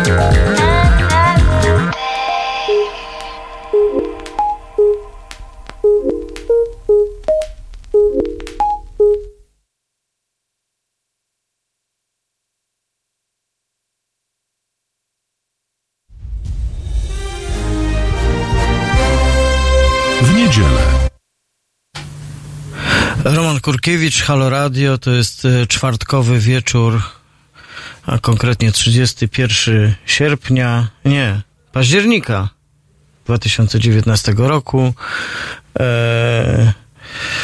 rozmawiamy, rozmawialiśmy w pierwszej godzinie o, prawda, nowych formach pochówku, a teraz będziemy rozmawiać o czymś innym. Eee, jest ze mną... Właściwie nie ze mną, z nami tutaj mój gość, nasz gość, Piotr Niemczyk. Dzień dobry. Dobry wieczór Państwu, dobry wieczór Panu. Yy, do mnie będziesz mówił, proszę Pana? A, bo tutaj jeszcze do drugi Pan. Przecież. Tak, do Pana, tak, do Pana realizatora właśnie. Oczywiście mówimy, proszę Pana. Yy, no, tak sobie pomyślałem, że bardzo chętnie bym yy, porozmawiał z Tobą, bo jest doskonały pretekst. Ukazała się książka Twojego autorstwa pod tytułem Pogarda, do której mogę pokazać? Do tamtej, do tej Pogarda, Pogarda. Pogarda z podtytułem Dlaczego rośnie liczba przestępstw z nienawiści w Polsce? Na okładce jesteś przedstawiony jako analityk przestępczości, między innymi, i ekspert w dziedzinie walki z terroryzmem. No to mamy tematów sporo. E, oczywiście takie pierwsze pytanie, które mi przychodzi, nawet nie polemiczek, postanowiłem nie, jakoś bardzo nie polemizować, tylko raczej usłyszeć twoją opowieść wokół tej książki. To dlaczego wybrałeś na tytuł słowo pogarda, a nie nienawiść? Na początku chciałem pogarda, nienawiść, agresja, ale mi wydawca powiedział, że to za długo i że przeciętny czytelnik książek nie, nie jest w stanie przeczytać takiego długiego tytułu i w związku z tym nie zdecyduje się na kupno książki. Tak, to jest ta legendarna związku, mądrość wydawców. W związku z czym... Człowiek, który przeczyta książkę, która ma, już Państwu mówię, ile... czterysta stron, nie jest to nie przeczytać nie, to, trzech słów na czterysta tytuł. Stron to nie jest bardzo dużo, ale też chciałem od razu uprzedzić, że można ją czytać od środka, od końca, od... każdy rozdział jest samodzielną, a nawet podrozdziały są samodzielną całością. Każdy może sobie znaleźć ten kawałek, który go najbardziej interesuje. Agresja wobec zwierząt, agresja domowa, zagrożenie terroryzmem, zabójstwa, napady, gwałty, to wszystko jest opisane, ponieważ ten tytuł jest chyba za dużym uproszczeniem, a raczej rozwinięcie. Bo on tak naprawdę jest o tym, w jaki sposób mowa nienawiści poprzez przestępstwa z nienawiści, chociaż część mowy nienawiści to już są przestępstwa, przekłada się tak naprawdę na agresję międzyludzką. I wszystkie dane pokazują, także badania psychologów, bo, bo w pewnym momencie ja nie byłem w stanie zinterpretować tych danych. Znaczy widać, że te krzywe są, przepraszam, równoległe. Znaczy jeżeli zaczyna się przestępstwa z nienawiści, to nagle się okazuje, że jak one rosną, to rośnie również liczba zabójstw, liczba napadów, liczba gwałtów. Więc na go, na gołym okiem widać, że coś jest na rzeczy, prawda? No ale, ale nie, nie znam się na, na ludzkich mózgach, więc odbyłem kilkanaście rozmów z kryminologami, psychologami, psychologami społecznymi, socjologami i wszyscy właściwie mi to potwierdzają, tak? Że tam, gdzie robiono solidne badania na ten temat, w jaki sposób agresja się przenosi, w jaki sposób powstaje ta spirala nienawiści, spirala przemocy, to, że gdzieś tam jest w tle jakaś dyskryminacja, jakaś ksenofobia, jakaś homofobia. I, a na końcu jest tak, że no, w takim największym uproszczeniu niestety jest związek przyczynowo-skutkowy. Przed tym, że w tramwaju jakiś kibic zaatakuje tak zwanego ciapatego i go zwymyśla, albo w ogóle yy, zaatakuje fizycznie, a tydzień później rolnik na Podkarpaciu zabije psa prętem metalowym albo młotkiem. To jakiś absurd, tak? Absurd. Nie. Ta agresja się w taki sposób przenosi. I to widać po tych wszystkich policyjnych statystykach, prokuratorskich statystykach, statykach, statystykach instytucji międzynarodowych. I to chcę, staram się opisać i to chciałem się, chciałem pokazać. No bo rzeczywiście robisz taką panoramę i taki przejazd, przejazd przez bardzo różne formy e, i konkretnej agresji, i agresji grup, i, i przemocy, która ma e, charakter e, e, no, bardzo różny charakter, tak? Od przestępstw związanych, nie wiem, z, z, z taką całą gamą, nie wiem, werbalnych, werbalnej agresji, poprzez akty przemocy, aż do właściwie również do aktów śmierci. Zabójstw, tak. Przepraszam, czy ja na chwilkę mogę ci przeszkodzić? Proszę. Bardzo przepraszam. Chciałem serdecznie, panie Piotrze, podziękować. Kuba Wątły.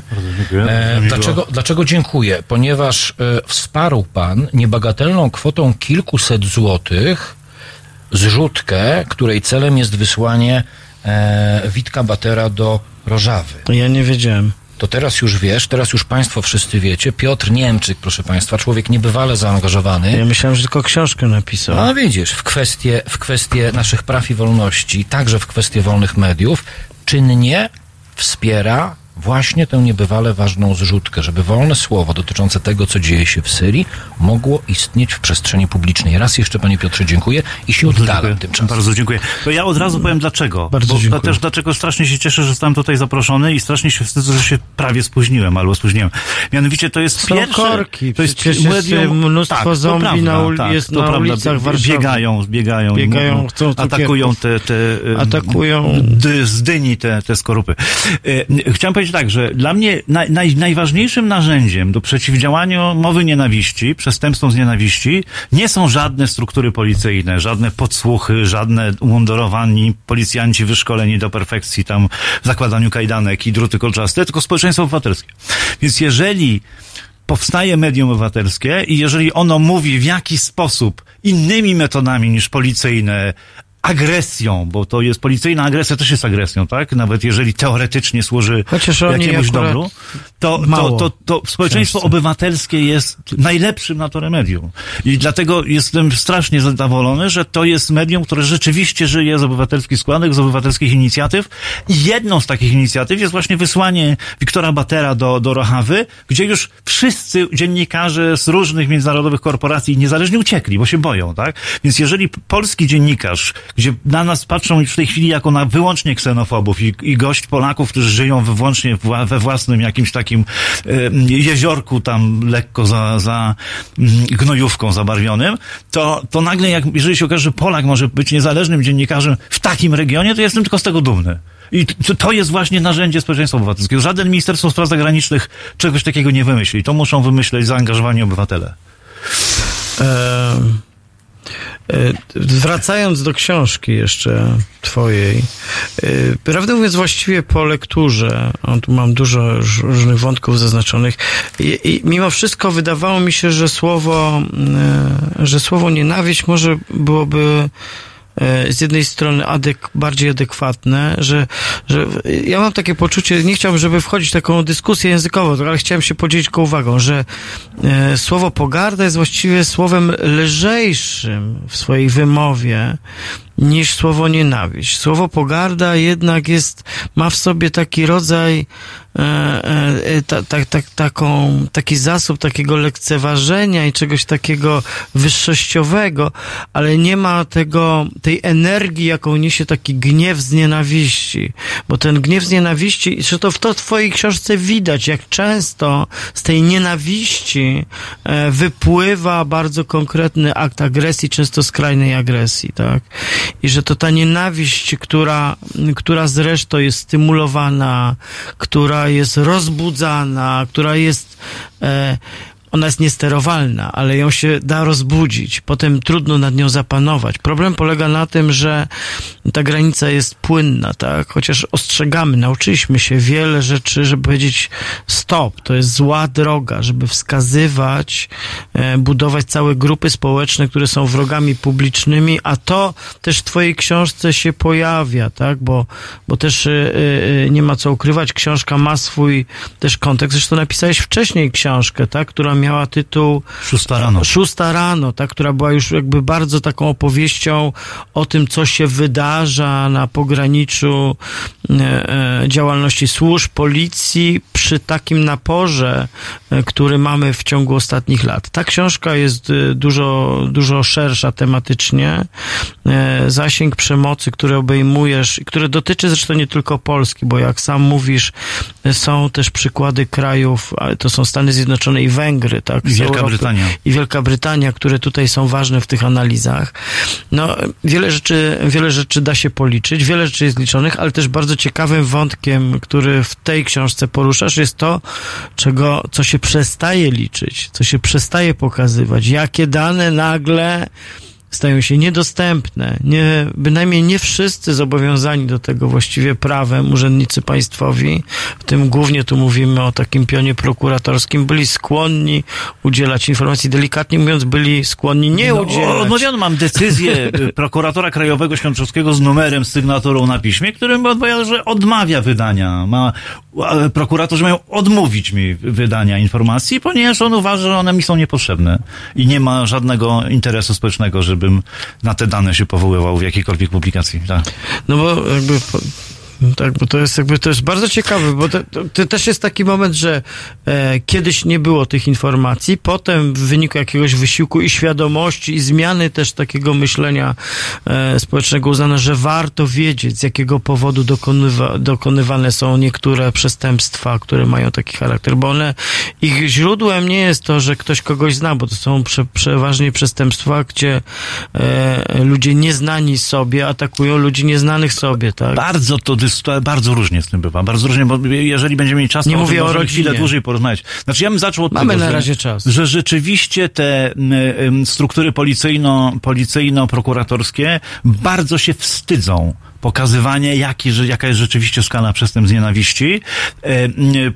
Jest ustawowy obowiązek na prokuraturze generalnym, na prokuratorze, żeby on opublikował raport dotyczący przestępstw z nienawiści, według zresztą dosyć wąskich kryteriów, bo na przykład przestępczość wobec L G B T nie jest tam uwzględniona, przestępczość wobec kobiet nie jest uwzględniona, przestępczość wobec niespełnosprawnych i starców nie jest. Chociaż według standardów O B W E, którego Polska jest członkiem i wszystkie te, te dokumenty członkowskie podpisała, to są przestępstwa z nienawiści również. Więc już tu mamy wyłączenie duże. Natomiast też popatrzmy na skalę. Znaczy w dwa tysiące osiemnastym roku by, było tysiąc siedemset cztery przestępstwa z nienawiści według oficjalnych statur, statystyk prokuratorskich. Tym bar, tym, tymczasem Rzecznik Praw Obywatelskich wspólnie z delegacją O B W E, podkreślam z delegacją O B W E, bo tutaj cały szereg różnych hmm, komentatorów politycznych twierdzi, że Rzecznik Praw Obywatelskich jest nieobiektywny. Ja uważam, że jest obiektywny, ale i tak się powołam. To byli ludzie z O B W E, prawda, z międzynarodowej organizacji specjalistycznej się. I im wyszło, że dla zaledwie pięć procent przestępstw z nienawiści jest w ogóle zgłaszanych, że organy ścigania wiedzą zaledwie o pięć procent. W przypadku środowisk L G B T, gdzie jeszcze trudniej to policzyć, ponieważ agresja wobec środowisk L G B T jest w ogóle nierejestrowana jako, to, to trzeba w kontekście wyłapać, więc według, według badań społecznych dotyczących środowisk L G B T wygląda na to, że zaledwie dwa procent przestępstw wobec osób L G B T jest, jest co, co, zaledwie co pięćdziesiąte przestępstwo jest zgłaszane i tu jesteśmy w ogonie, bo w ogóle prawdę mówiąc przestępstwa wobec L G B T nigdzie na świecie nie są traktowane jako yy, i średnia europejska jest bodajże dwanaście procent, a najlepsza, naj, najlepsze wyniki w w zwalczaniu tym, to są, to są państwa skandynawskie i tam jest kilkanaście procent, ale my mamy dwa procent. No więc to jest, to jest żenujące. A jak to na liczbach wygląda? Na przykład O B W E wspólnie z Rzecznikiem Praw Obywatelskich zidentyfikowali liczbę przestępstw wobec mniejszości narodowych, przede wszystkim Ukraińców, na Podkarpaciu i w Małopolsce. I co im wyszło? Że w ciągu dwóch lat zostało popełniono czterdzieści tysięcy przestępstw, tak? I to, to, to nie były przestępstwa w rodzaju, ktoś powiedział do Ukraińca w autobusie, ty banderowcu, albo ty tam posuń się, bo, albo je wracaj do siebie. Nie, to były co najmniej ordynarne bluzgi. Mówimy o przestępstwach. Ale to były z jednej strony ordynarne bluzgi, ale też na przykład gwałty ze szczególnym udręczeniem, gdzie gwałcona dziewczyna była dodatkowo, że tak powiem, traktowana w sposób dyskryminacyjny, przemocowy, dodatkowe tortury jej zadawano, właśnie dlatego, że była Ukrainką. Więc, więc jakby tu, tu są. A ile postępowań karnych wszczęła prokuratura w tym czasie na tym obszarze? osiemnaście, tak? Czyli, czyli przepraszam, trzydzieści dziewięć tysięcy dziewięćset osiemdziesiąt dwa zostały nie, nie, nie, nie, bez żadnych konsekwencji, prawda? Taka jest, taka jest wydolność polskiego aparatu ścigania. E, mamy telefon. Jakbyś założył słuchawki, Piotrze, to porozmawiamy z, z panem Bartkiem. E, dobry wieczór. Dobry wieczór. Dobry wieczór. To... Ja mam pytanie do obu panów, a w zasadzie nawet bardziej może do pana Piotra, jako do eksperta. Świetnie. E, bo wiadomo, że zbliża się teraz Marsz Niepodległości, za niecałe półtora tygodnia będziemy mieli to wydarzenie. A proszę mi powiedzieć, jak z punktu prawnego są traktowane zachowania tych ludzi, którzy w tym Marszu Niepodległości biorą udział. To znaczy nie chodziło, tutaj, nie chodziło już nawet tutaj o, o wykrzykiwanie samych haseł rasistowskich, które, tak jak wiadomo, tam się pojawiają nagminnie, tak, prawda? Takie, takie hasła wykluczające. Natomiast bardziej bym się tutaj skupił na używaniu, używaniu słów niecenzuralnych w publicznym miejscu. No bo ja sobie też zdaję sprawę, gdybym ja na przykład sobie pozwolił na to, żeby też wyjść na ulicę i... Nie, panie Bartku, panu nie wolno. A dlaczego im wolno? Dlaczego Bo ich jest wolno? Dużo. I policja ale... nie chce zaogniać. Też na, na początku trochę bym zróżnicował. Znaczy, u, u, używanie... Ale złamanie przepisów. Tak. Uży... przepisów. Używanie, używanie słów publicznie uważanych za obraźliwe nie jest przestępstwem, tylko wykroczeniem. Natomiast głoszenie rasistowskich haseł, ksenofobicznych, no nawet, jest, no przestępstwem, to, jest przestępstwem. To nawet, to nawet, to nawet jeżeli to jest, to jest wykroczenie, to i tak żadne konsekwencje no, tych ludzi. Wie pan, ale, ale, ale ja panu powiem, to już rasistowskie hasła oczywiście są. Ja stałem w zeszłym roku w grupie obywateli R P, która była tak. otoczona kordonem policji i, i dlatego tylko nas prawdopodobnie nie zabili, to w naszą stronę poleciało kilkadziesiąt rac i kilkadziesiąt petard. Każdy z tych, mhm. z każdych z tych, z każdy z tych zdarzeń by, by była właściwie przestępstwem popełnionym. No, ja, ja nie chcę udawać, że policja mogłaby coś z tym zrobić, tylko że jeżeli policja do tego dopuszcza i nie interweniuje, to rzeczywiście mamy kompletną dysfunkcję państwa prawa. To jest przyzwolenie. To jest przyzwolenie dla pewnego środowiska i chciałem powiedzieć, jakie są skutki tego przyzwolenia, ponieważ mhm. identyfikuje się wśród tych ludzi bardzo wielu kibiców, tak? I też jest tak, że tak. ze względu na to, że kibice to jest pewne zamknięte środowisko, pozornie, bo tak naprawdę tak nie jest, to się tolerowało to, co oni wyprawiali na stadionach, czy to, co oni wyprawiali w różnych a tam to nie jest, przejazdach. A to, a przepraszam, a czy to nie jest tak troszeczkę inaczej, że na przykład stadion to jest jednak jakaś impreza zamknięta, że to jest na takiej zasadzie trochę jak są na przykład kontrowersje wobec koncertów heavy metalowych zespołów, prawda? Że no to jest jakaś grupa zamknięta, nikt nie musi tutaj przychodzić, my, my wiemy, na co się piszemy i tak dalej. Znaczy, wie pan, no, nie prze, to, tak? przestępstw nie wolno popełniać, czy to jest impreza za, otwarta, czy zamknięta. Gwałcić dziewczyn nie można ani na ulicy, ani na prywatce, prawda? W związku z czym, jeżeli jest popełnione przestępstwo i być może trochę taką argumentacją, jaką on się teraz, no dobrze, to niech oni się tam wyszumią, coś tam. To niestety jest kompletna nieprawda. Opowiadał mi Piotr Tyma, którego zresztą cytuję w książce, więc, więc jakby nie naraszam jego prywatności na, na jakąś tam e, ujawnienie.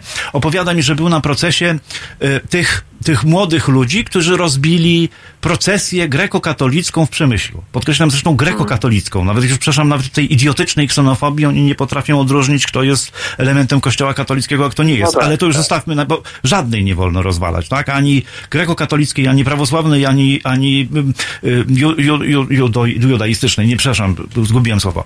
Więc on pokazuje, pyta się policjanta, skąd się pyta policjanta z prewencji, który tam ich zatrzymywał, mówi, czy pan zna tych ludzi? On mówi, oczywiście, to są kibice Polonii Przemyśl, to są kibice Stali Mielec, to są kibice tam jakiegoś jeszcze innego klubu. Czyli to, tolerując agresywne zachowania kibiców i udając, że to jest mniejsze zło, tak naprawdę tolerujemy taki katalizator agresji wobec wszystkich innych środowisk. Z badań Mówi społecznych... Pan o policjant, mówi pan o policji, o tak? aparacie która, państwa. Która, która apara... nie reaguje. Aparacie państwa, tak. Znaczy, pytałem się policjantów, inaczej, w Polsce jest około, rocznie około dwieście meczy podwyższonego ryzyka. Statystycznie rzecz biorąc, na siedemdziesiąt procent tych meczy zabezpieczenie policyjne jest niewystarczające i dochodzi do popełnienia przestępstw. Te przestępstwa równie dobrze polegają na bardzo brutalnych zachowaniach na trybunach, ale to też są na przykład brutalne pobicia kibica przeciwnej drużyny na korytarzu, w toalecie, czy tam w jakimś innym przejściu, tak? To a, są... a, czy, a, czy, a, a czy to nie, a czy, a czy to właśnie nie jest tak, że jak jest jakaś impreza na przykład biletowana, tak. jest, na przykład jakiś, że jest jakaś prywatna osoba, którą tą imprezę organizuje, to tak naprawdę sobie może pozwolić wtedy na wszystko. Natomiast Marsz Niepodległości nie jest, nie jest z mojego nie, punktu nie, widzenia imprezą znowu... prywatną, tylko jest imprezą publiczną i nie jest biletowaną. Każdy może na ten marsz spokojnie przejść i nie musi posiadać jakiegoś biletu czy zaświadczenia, prawda? Tymczasem mamy, dochodzi do takich sytuacji, ja byłem parokrotnie na Marszu Niepodległości z ciekawości, że policja wręcz, żeby nawet nie prowokować, nie prowokować tych ludzi, którzy tam idą, chowa się pod mostem Poniatowskiego. No tak, no to, tak to, to samo widziałem, tak? Bo też, też tam bywam i, i ten. To jest właśnie wynik tolerowania tego, że się pewne zachowania toleruje, bo się udaje, że to jest mniejsze zło, tak? Że jeżeli my im pokażemy, że tak nie wolno, to zwiększymy tylko agresję. No właśnie, tylko ta agresja się narasta, że tak powiem, jak kula śniegowa i ona już w tej chwili zaczyna być niekontrolowalna. Ale też Dobrze. wrócę do tego. Niech pan sobie wyobrazi, że na dwustu meczach podwyższonego ryzyka na siedemdziesiąt procent, czyli około stu pięćdziesięciu, ponad stu pięćdziesięciu być może, jest popełnione przestępstwo. Czyli policja wie, kiedy, gdzie i przez kogo, bo oczywiście identyfikuje doskonale to środowisko, że zostanie popełnione przestępstwo i nic z tym nie robi, tak? Więc to nie jest tak, że my nie, że to jest takie nie do, nie do wyobrażenia trudne. To, to, to jest tak naprawdę kilka tysięcy najbardziej radykalnych, być może fanatyków i jednak trzeba próbować nad tym zapanować. Więc niestety... Ale czy policjant nie ma, nie ma obowiązku interweniować w takich przypadkach? Oczywiście, że ma. Ma, oczywiście. Jeżeli przechodzi, jeżeli przechodzi obok niego jakiś agresywny młody człowiek, zapity, to jest... rzuca, rzuca obecność belgami we wszystkie strony, tych obraża, tamtych obraża. Jeszcze ktoś podchodzi do tego policjanta i mówi, proszę pana, niech pan coś z tym zrobi, no bo on się tak zachowuje. No policjant mówi, odwraca głowę i mówi, ja nic z tym nie mogę zrobić. Znaczy, ja panu powiem, to są oczywiście dwa, dwie procedury, tak, że jeżeli to jest tak. policjant, który stoi na ulicy i tam jakaś grupka ludzi coś robi, to on ma obowiązek podjęcia interwencji. No tak. Jeżeli nie, nie wykona tego obowiązku, to właściwie można by go oskarżyć o przestępstwo z artykułu dwieście trzydzieści jeden, niedopełnienie obowiązku, ponieważ on ma radę Zabrak, reagować na Zabrak, wykroczenie przestępstwa. Ale oczywiście, jeżeli jest zorganizowana grupa, i przeciwko tej zorganizowanej grupie stoją oddziały prewencji, to oczywiście pojedynczy policjant nie ma prawa podjąć, bo on nie może złamać szyku, on nie może, że tak powiem, ale jego dowódca ma takie obowiązki. Więc, więc to, że policjant mówi, ja nic nie widzę, ja nie wiem, o co chodzi, to też jest, bo on powinien zawiadomić dowódcę i ten dowódca powinien podjąć adekwatną decyzję. Oczywiście dowódca się chowa w bramie albo po krzakach, bo on wie, że on nie może wydać samodzielnie decyzji, bo decyzje zapadają gdzieś albo, że tak powiem, w gabinecie oficera dyżurnego, czy tam komendanta stołecznego policji, albo wręcz Ministerstwa Spraw Wewnętrznych. Więc on musi, to jest taki łańcuch dowodzenia, gdzie ta decyzja, nawet jeżeli w końcu zostanie czyli, podjęta... Czyli to, jest takie, tak. czyli to jest takie podejście na takiej zasadzie, że niech tam się wydrą, wyszumią, a my sobie będziemy cicho siedzieć, kończy tak, się marsz tak. I, i, i do zobaczenia za przyszły tak. rok. Ale znowu, zostawmy nawet na boku ten jedenastego listopada. Na przykład, z, z, to jest na razie z obserwacji bardziej niż ze statystyk, wynika, że jeżeli du, du, popularna drużyna w dużym mieście przegra mecz, rośnie przemoc domowa i rośnie przemoc wobec hmm. zwierząt, tak? Czyli na przykład te, te dziewczyny, które, wolontariuszki, które odbierają w tych telefonach interwencyjnych wobec kobiet, to one mówią, że w momencie, kiedy właśnie kończy się mecz i jest jakaś awantura, bo drużyna przegrała, to jest natychmiast zwiększona liczba interwencji, interwencji, no właśnie atakowanych fizycznie kobiet. Jeż, na przykład analizowałem w Poznaniu, we Wrocławiu, bo w innych miastach nie dostałem tych danych, na przykład kiedy niszczone są wiaty i, i niszczone są środki komunikacji miejskiej. No, no tak. dokładnie. No, w, w momencie, kiedy jest Lech, Legia, Legia, Lech w Poznaniu, to wiadomo, że, że te, tego wieczoru zostanie kilkadziesiąt wiat, co najmniej, nie mhm. wiem, zniszczonych, zeszprejowanych, jakimiś obrzydliwymi hasłami. No wszyscy wandali. No właśnie. I to jest wynik tolerowania od lat tych, to, tych zachowań. No jeden Bartek Sienkiewicz, który dosyć nieudolnie, przynajmniej on jest mu prywatnie moim kolegą, tak o nim mówię, nieudolnie ogłosił, idziemy po was. No i też prawdę mówiąc, to był jedyny ten dwa tysiące czternasty rok, kiedy doszło do zatrzymania poważnej grupy kibiców i co ciekawe, to zatrzymanie zostało przez Europol, czyli Europejską Organizację Policyjną, uznane za likwidację zorganizowanej grupy terrorystycznej. I jedyny przypadek w Polsce, kiedy mieliśmy według danych Europolu zlikwidowaną poważną siatkę terrorystyczną, to było właśnie tych czternaście kibiców i, i skrajnych ksenofobów, którzy zostali zatrzymani w, w Białymstoku i mieli materiały pirotechniczne w ilościach takich, że uznano, że to jest zagrożenie działanie terrorystyczne. I to był chyba jedyny moment, kiedy ktoś się próbował za to, za to zabrać. Od, od tego czasu nic już. Po prostu to słyszymy, że to są patrioci i że w ogóle kult żołnierzy wyklętych jest przed, przez nich ponoszony. No przykład... pan, no bo gdybym, gdybym załóżmy nawet ja w tej chwili wyszedł na ulicę i rzucił dwa mocniejsze słowa i by przechodził obok mnie policjant, on by zareagował na pewno. Ja podejrzewam, że to nie, nie wyobrażam sobie takiej sytuacji, że on przejdzie i w ogóle nie zareaguje. Jak krzyczę słowo na K albo na H. No. Wobec kogo? Nawet nie mówię, że wobec, że wobec personalnie wobec tego policjanta, tylko tak po prostu. To wtedy no, on zareaguje. Ja bym też, ja bym się chętnie włączył, bo tak, z jednej strony yy, absolutnie z takiego formalnego punktu widzenia, no to ta reakcja powinna wyglądać inaczej, ale hmm. też yy, to, to wątek, o którym Piotr mówił, że yy, jednak jest tak, że policja działa w yy, szczególnie podczas takiej interwencji masowej, dużej, według tak naprawdę rozkazów. I pewna, pewne rzeczy się zwraca uwagę, na pewne nie. Jest jakimś y, takim zabiegiem to, żeby nie doprowadzić do dużych zamieszek i, i po prostu unika się takiej konfrontacji bardzo często. Policja często mówi, ale my mamy to sfilmowane, potem będziemy ich wyłapywać. To się czasem dzieje, czasem nie. Ja bym powiedział tak, ja bym powiedział tak, ja nie jestem jakimś, delikatnie mówiąc, takim gigantycznym sympatykiem działań policji, bo zbyt często widziałem, jak policja, kiedy może, kiedy jest silniejsza, to nadużywa swojej władzy albo nie wykonuje swoich obowiązków i to nie dotyczy wyłącznie czasów zarządu PiS-u. Natomiast powiem tak, ten sygnał na przyzwolenie, który jest gorszy, on idzie z innej strony. To jest przyzwolenie polityczne. To jest trochę tak, tu się pojawia ten wątek, że kiedy mówi coś minister spraw zagranicznych przywołany w twojej książce, minister Waszczykowski, tak? To, o rowerzystach. O, o rowerzystach. Na przykład se tak. pozwala na uwagę, która właściwie usprawiedliwia akty agresji wobec rowerzystów i rowerzystek. No to to jest taki sygnał, który idzie z tak wysokiego punktu, że zarówno się czują upoważnieni niektórzy kierowcy, kierujący pojazdami do takiej agresji, jak i służby inaczej często reagują, tak? I to jest, tu jest, tutaj mamy problem, tak? Że Że, że, że bardzo często jakby tutaj y, policja policja tak naprawdę gdzieś się próbuje odnaleźć w tym klinczu, tak, między pewnym, e, często przecież niewerbalnym zaleceniem, ale takimi sygnałami, które przecież płyną między słowami, chociaż w ostatnich latach one płyną expressis verbis, tak, kto jest wrogiem. E, cała fala przestępstw bardzo konkretnych, pobić, ciężkich pobić e, osób o tak zwanym innym kolorze skóry, wiąże się z tym, że najwyższe, osoby pełniące najwyższe funkcje w państwie pozwalały sobie, a właśnie z premedytacją używały takiego argumentu, tak, żeby też przy, przywołać no, legendarną wypowiedź Jarosława Kaczyńskiego o tym, że uchodźcy przynoszą zarazki. No to jest, jest to wypowiedź, która po prostu właściwie musi owocować agresją, tak. Znaczy porównuję to w czterech krajach właśnie. W Stanach Zjednoczonych, w Polsce, na Węgrzech i Wielkiej Brytanii. W Stanach Zjednoczonych, jak Donald Trump w kampanii powiedział, że Meksykanie to imigranci nielegalni, to gwałci wzrosła natychmiast liczba przypadków takiej ksenofobicznej y, agresji dokonywanej przez białych suprematystów, tak? Tam gwałtownie rośnie liczba aktów agresji z zabójstwami włącznie, które zresztą nie są często notowane jako zamach terrorystyczny, chociaż według kryteriów niewątpliwie powinny.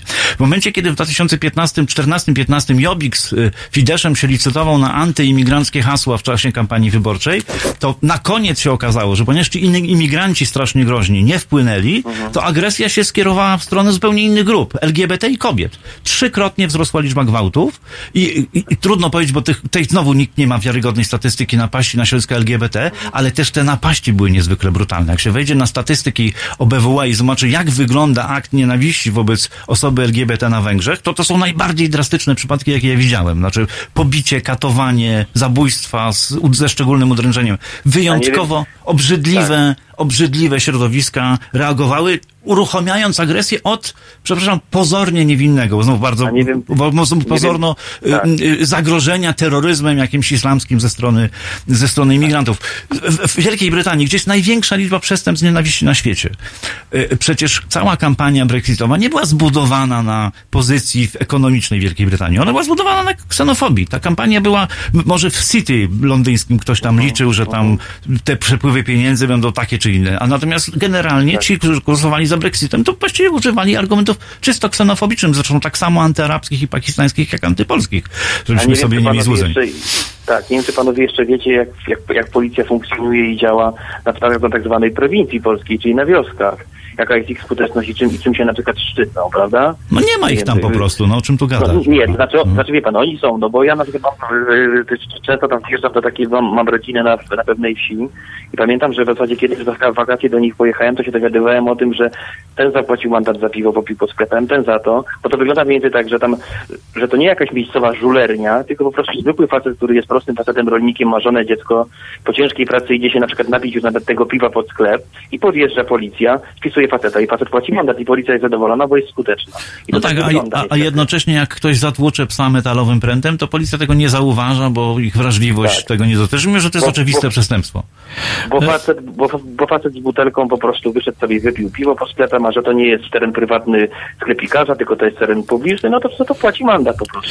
No, mi się wydawało, że pierwsza część dzisiejszego wieczoru będzie ciężka i trudna, bo rozmawialiśmy o cmentarzach, pochówkach i umieraniu, ale w drugiej jest właściwie, powiedziałbym, jeszcze mocniej, bo mówimy, bo mówimy o realnej e, skali przestępstw wobec różnych grup ludzi.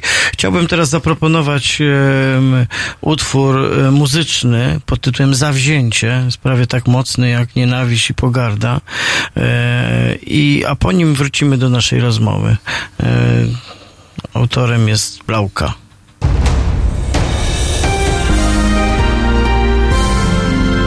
Sobota? Od dwudziestej pierwszej do dwudziestej trzeciej. Telefony od państwa odbiera Wojtek Krzyżaniak. Rozmowa, dialog, zrozumienie i żadnej agresji.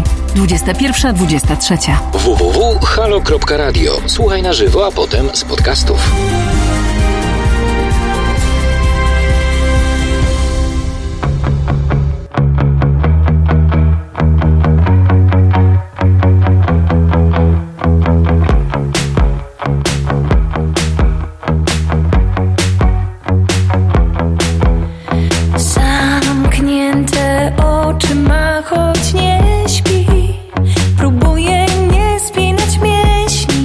Poznać nie daje mu po sobie, że wie i tak mu nie powie.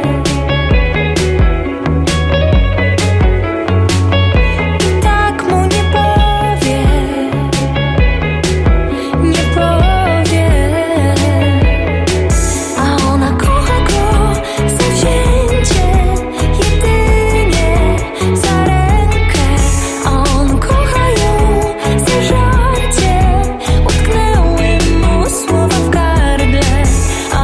Kocha ją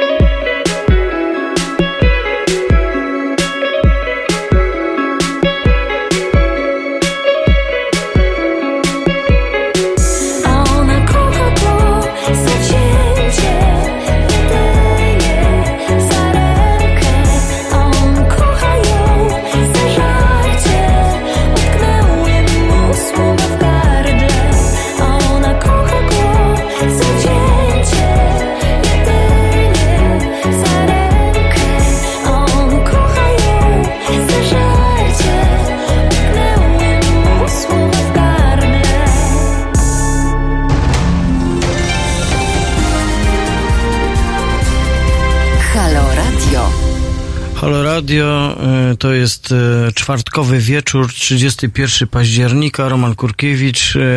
Moim gościem i rozmówcą w tej części programu jest Piotr Niemczyk, autor wydanej właśnie książki Pogarda. Dlaczego rośnie liczba przestępstw z nienawiści w Polsce? I właściwie książka wydana przez wydawnictwo Znak. I o tym rozmawiamy, ale wrócimy jeszcze do, do pierwszego wątku, czyli dlaczego raczej pogarda niż nienawiść? Dlaczego to jest w twoim wyborze okazuje się, że ważne i o tym, i o tym jeszcze chcemy porozmawiać, czyli dlaczego zatem pogarda no jest istotniejszym czy celniejszym słowem, którym jakby opatrujesz tytułowo tę całą opowieść? Dlatego, że zastanawiałem się, którego słowa użyć, tak? Czy agresja, nienawiść, pogarda, przemoc, dyskryminacja.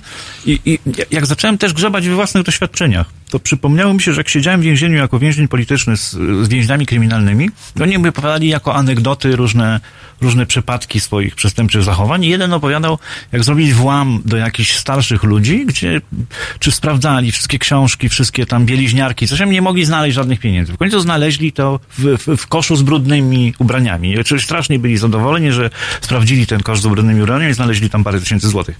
I opowiadałem, że Ten, ten, ten złodziej opowiada mi, że ha, ha, ha, oni chodzili i pożyczali po, po, po znajomych, bo nie mieli na jedzenie do końca miesiąca, a myśmy pili przez tydzień. Ja go się pytam, ale człowieku, przecież to byli biedni ludzie w gruncie rzeczy. Dlaczego to, tobie ich nie, nie czuć? Nie? I on tak patrzy, ja, ja mam komuś współ, im współczuć to śmieci. Przecież to w ogóle, to, co, co, to, co ty pytasz? Jakieś śmieci w ogóle. I zrozumiałem, że tu nie jest kluczem nienawiść, chęć wzbogacenia się, to, tylko pogarda, odebranie tym ludziom prawo do człowieczeństwa, a ponieważ dotyczy to nie tylko ludzi, tylko też zwierząt, więc to jest odebranie prawa do życia pewnym istotom. Tak? W związku z czym myślę, to, to, że kogoś nienawidzisz, jeszcze nie znaczy, że go zastrzelisz, sprzedasz mu kosę, czy go pobijesz kijem bejsbolowym albo metalowym prętem.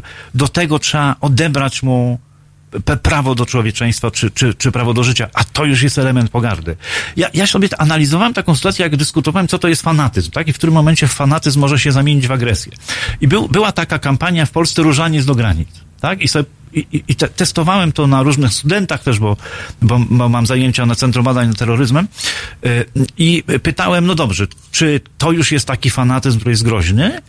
No i dyskusja jest, nie jest, a ja mówię, no dobrze, to, to nie, nie, nie, nie, ci ludzie nie idą z różańcami, tylko z pistoletami maszynowymi na tą granicę. Ilu z nich by się zdecydowało strzelać, widząc ruch po drugiej stronie granicy? Ja myślę, jednak znakomita mniejszość, tak? Bo ci ludzie są w jakimś tam stopniu, że tak powiem, sfanatyzowani, zradykalizowani, ale to jeszcze nie znaczy, że oni są gotowi do stosowania przemocy. Ta gotowość między innymi bierze się z pogardy, tak? I nawet ludzie, którzy mają bardzo różne poglądy niż my, pomimo bardzo czasami agresywnych zachowań, to jeszcze nie znaczy, że oni by byli gotowi użyć przemocy fizycznej. I, i dlatego wydaje mi się, że ta pogarda jest tu ważniejszym kluczem niż, niż sama nienawiść czy skłonność do, do używania agresji.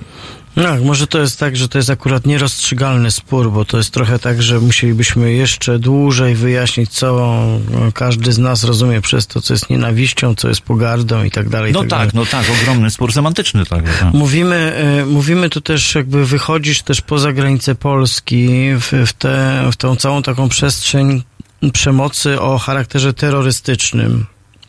Tutaj bardzo ciekawe są Stany Zjednoczone oczywiście.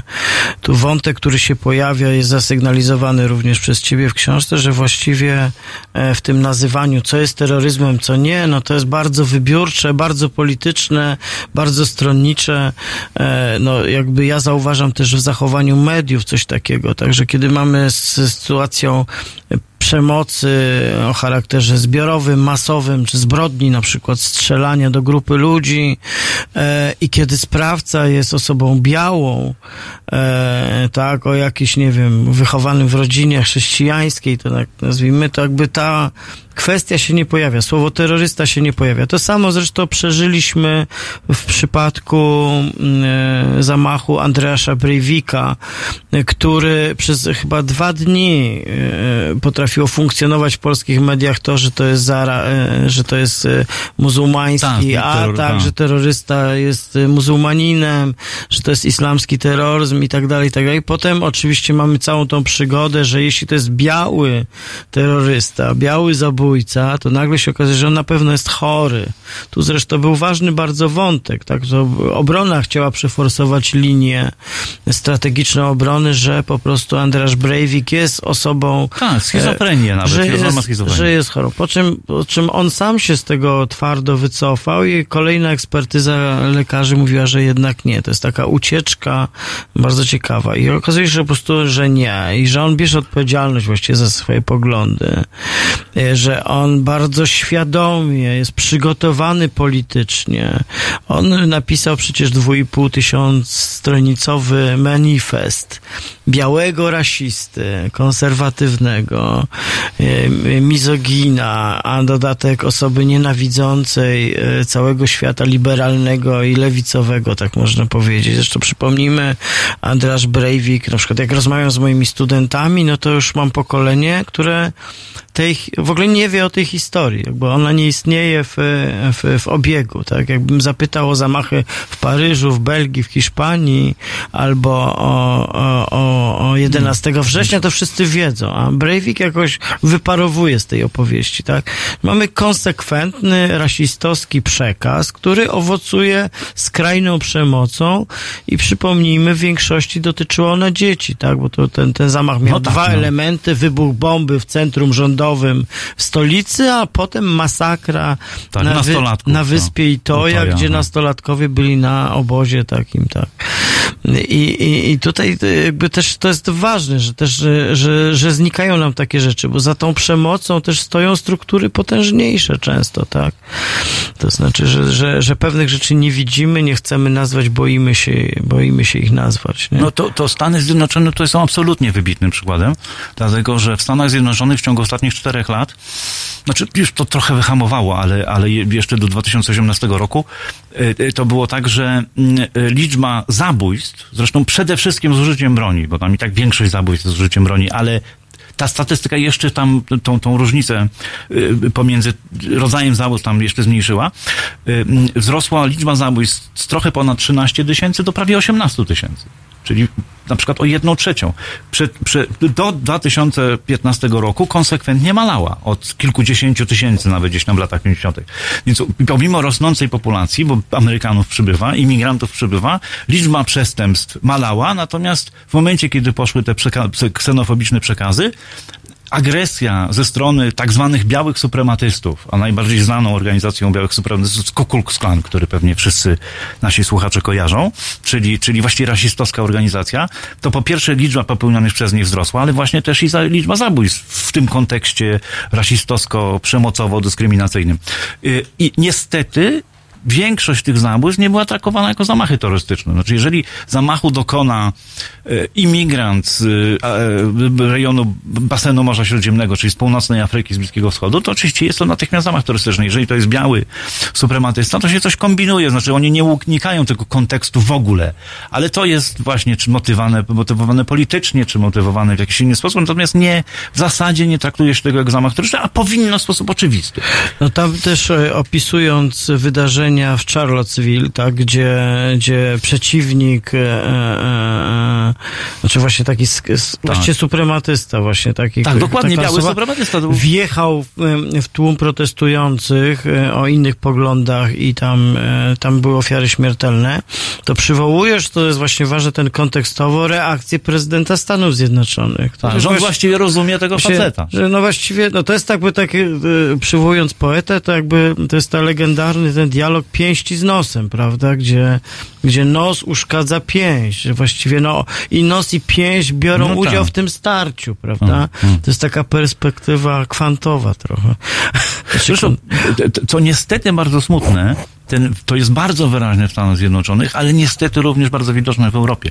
Na przykład w, nie, w Republice Federalnej Niemiec, jeżeli sprawcą agresji fizycznej ze skutkiem śmiertelnym czy, czy podobnym, no, ciężkimi obrażeniami ciała jest właśnie imigrant, to się traktuje to jako zamach terrorystyczny. Jeżeli to są y, przestępstwa z nienawiści dokonywane przez, y, przez neofaszystów, to się mówi, że to jest politically motivated crime, tak? Tak to określane jest przez Urząd Ochrony Konstytucji, który, który te przypadki rejestruje. Więc to jest takie trochę, znaczy ja uważam, że m, może, może lepiej nazwać tą politykę alimoitywej tej kraju, przestać rozróżniać zamachem terrorystycznym, ale jednak relatywizowanie, stwarzanie różnych y, kryteriów wobec zachowań ludzi ze względu na ich kolor skóry, nie wiem, wyznanie, przynależność y, polityczną czy coś jest już y, mocno niepokojące. A znowu, y, jesteśmy straszeni, jak to, jak to strasznie imigracja wpłynęła na zagrożenie y, w Niemczech. Tymczasem nadal we wszystkich policyjnych statystykach niemieckich największym zagrożeniem są neofaszyści, których jest około czterdzieści tysięcy w Niemczech. To są, to są właściwie ludzie już no, prawie skoszarowani. No, nie są skoszarowani, to są zorganizowane grupy, z których znaczna część deklaruje chęć stosowania przemocy. I oni popełniają średnio cztery tysiące przestępstw yy, yy, rocznie. Przy tym mówię tylko o przestępstwach, nie wiem, właśnie bluzgach czy coś, tylko agresji fizycznej, gdzie są pobici, gdzie są ranni, gdzie są nawet zabici. Yy, więc to jest jednak naj, najgroźniejsze. A, a, a dla porównania powiem na przykład w dwa tysiące piętnastym roku, kiedy wszyscy byliśmy straszeni straszną falą zagrożenia yy, przestępczością islamską w związku z, z tą falą migracji, rzeczywiście w Republice Federalnej Niemiec przez przestępców, przez cudzoziemców zostało popełnionych dwieście pięćdziesiąt tysięcy, tam siedemdziesiąt tysięcy więcej. Tylko dowcip polega na tym, jak przeczytamy, jakie to były przestępstwa, to się okaże, że dwieście pięćdziesiąt tych przestępstw to było nielegalne przekroczenie granicy. Czyli uciekinier z Syrii, który dotarł do Niemiec, no okazało się, że nie ma wizy, tak? No więc w związku z tym po, po, policja niemiecka musiała jakieś tam postępowanie wszcząć. Nagle dlatego skoczyła ta przestępczość. To nie były gwałty, rozboje, napady. Nadal najwięcej przestępstw popełnianych przez cudzoziemców na terenie Republiki Federalnej Niemiec to są Turcy, Polacy i, Bu- i Rumuni.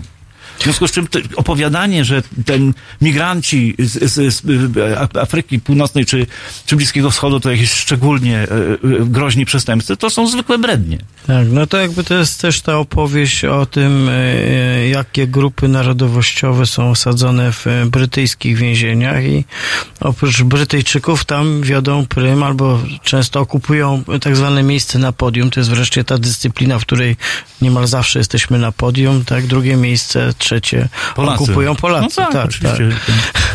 Znaczy, w momencie, kiedy, kiedy Brytyjczycy zaczęli się trochę pozbywać takich Polaków, to, to identyfikują jako recydywistów, nie zawsze mają to dowody, ale to tam widzą ci lokalni policjanci, to u nas też zaczęła rosnąć przestępczość.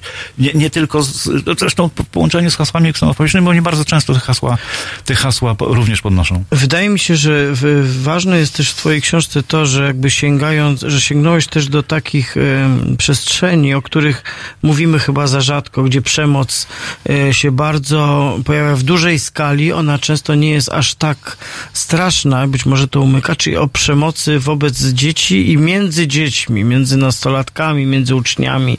Teraz zresztą się toczy sprawa chłopaka, który zesztyletował kolegę ze szkoły tutaj w Warszawie, w Wawrze. To już jest skrajny przykład, natomiast skala przemocy w ogóle w szkołach jest olbrzymia i o niej też rzadko mówimy, ponieważ ona obnaża bardzo wiele rzeczy, tak? Ona obnaża bezsilność samego, e, samej instytucji szkoły. Z drugiej strony ta przemoc też często ma swoje źródła w rodzinach. E, właściwie skądinąd dzisiaj jest banałem powiedzenia, ale właściwie niemal wszystkie osoby, które stosują przemoc, same jej zaznały.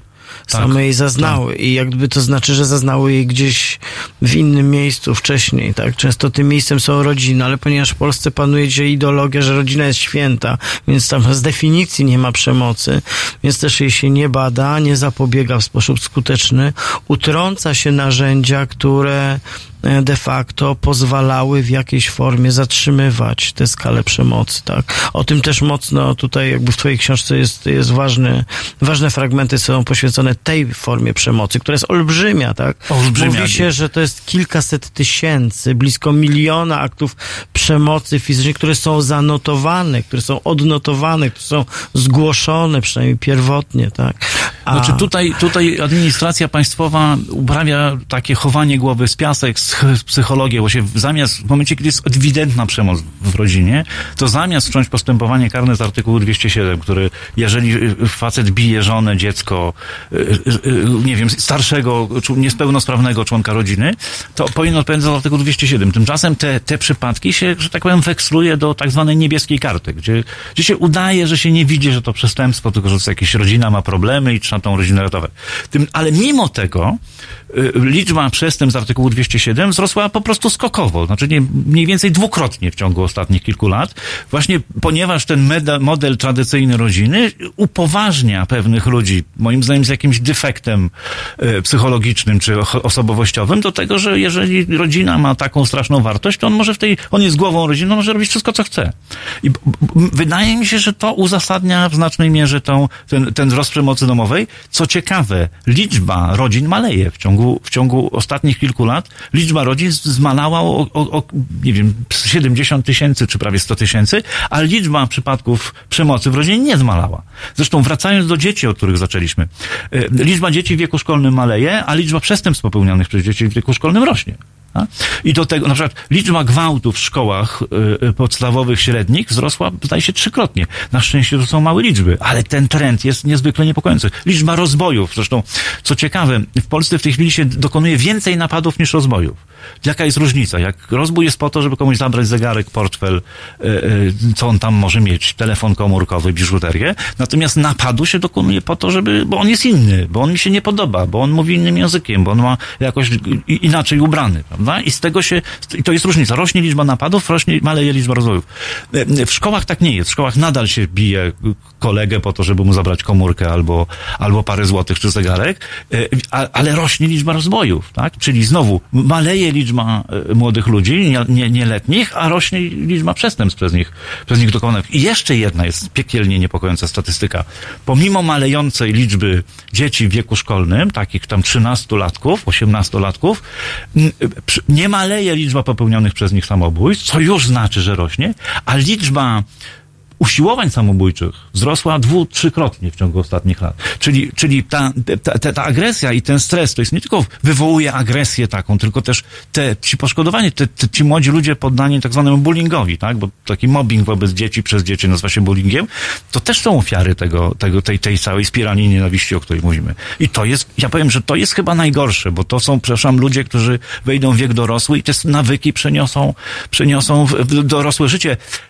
Wszystkie badania, na przykład amerykańskie, na seryjnych zabójcach mówią, że oni zaczęli od tego, że sami doświadczali przemocy domowej i bardzo często pierwszymi ofiarami były zwierzęta. Te wszystkie trendy mamy. Rośnie przemoc domowa i rośnie przemoc wobec zwierząt.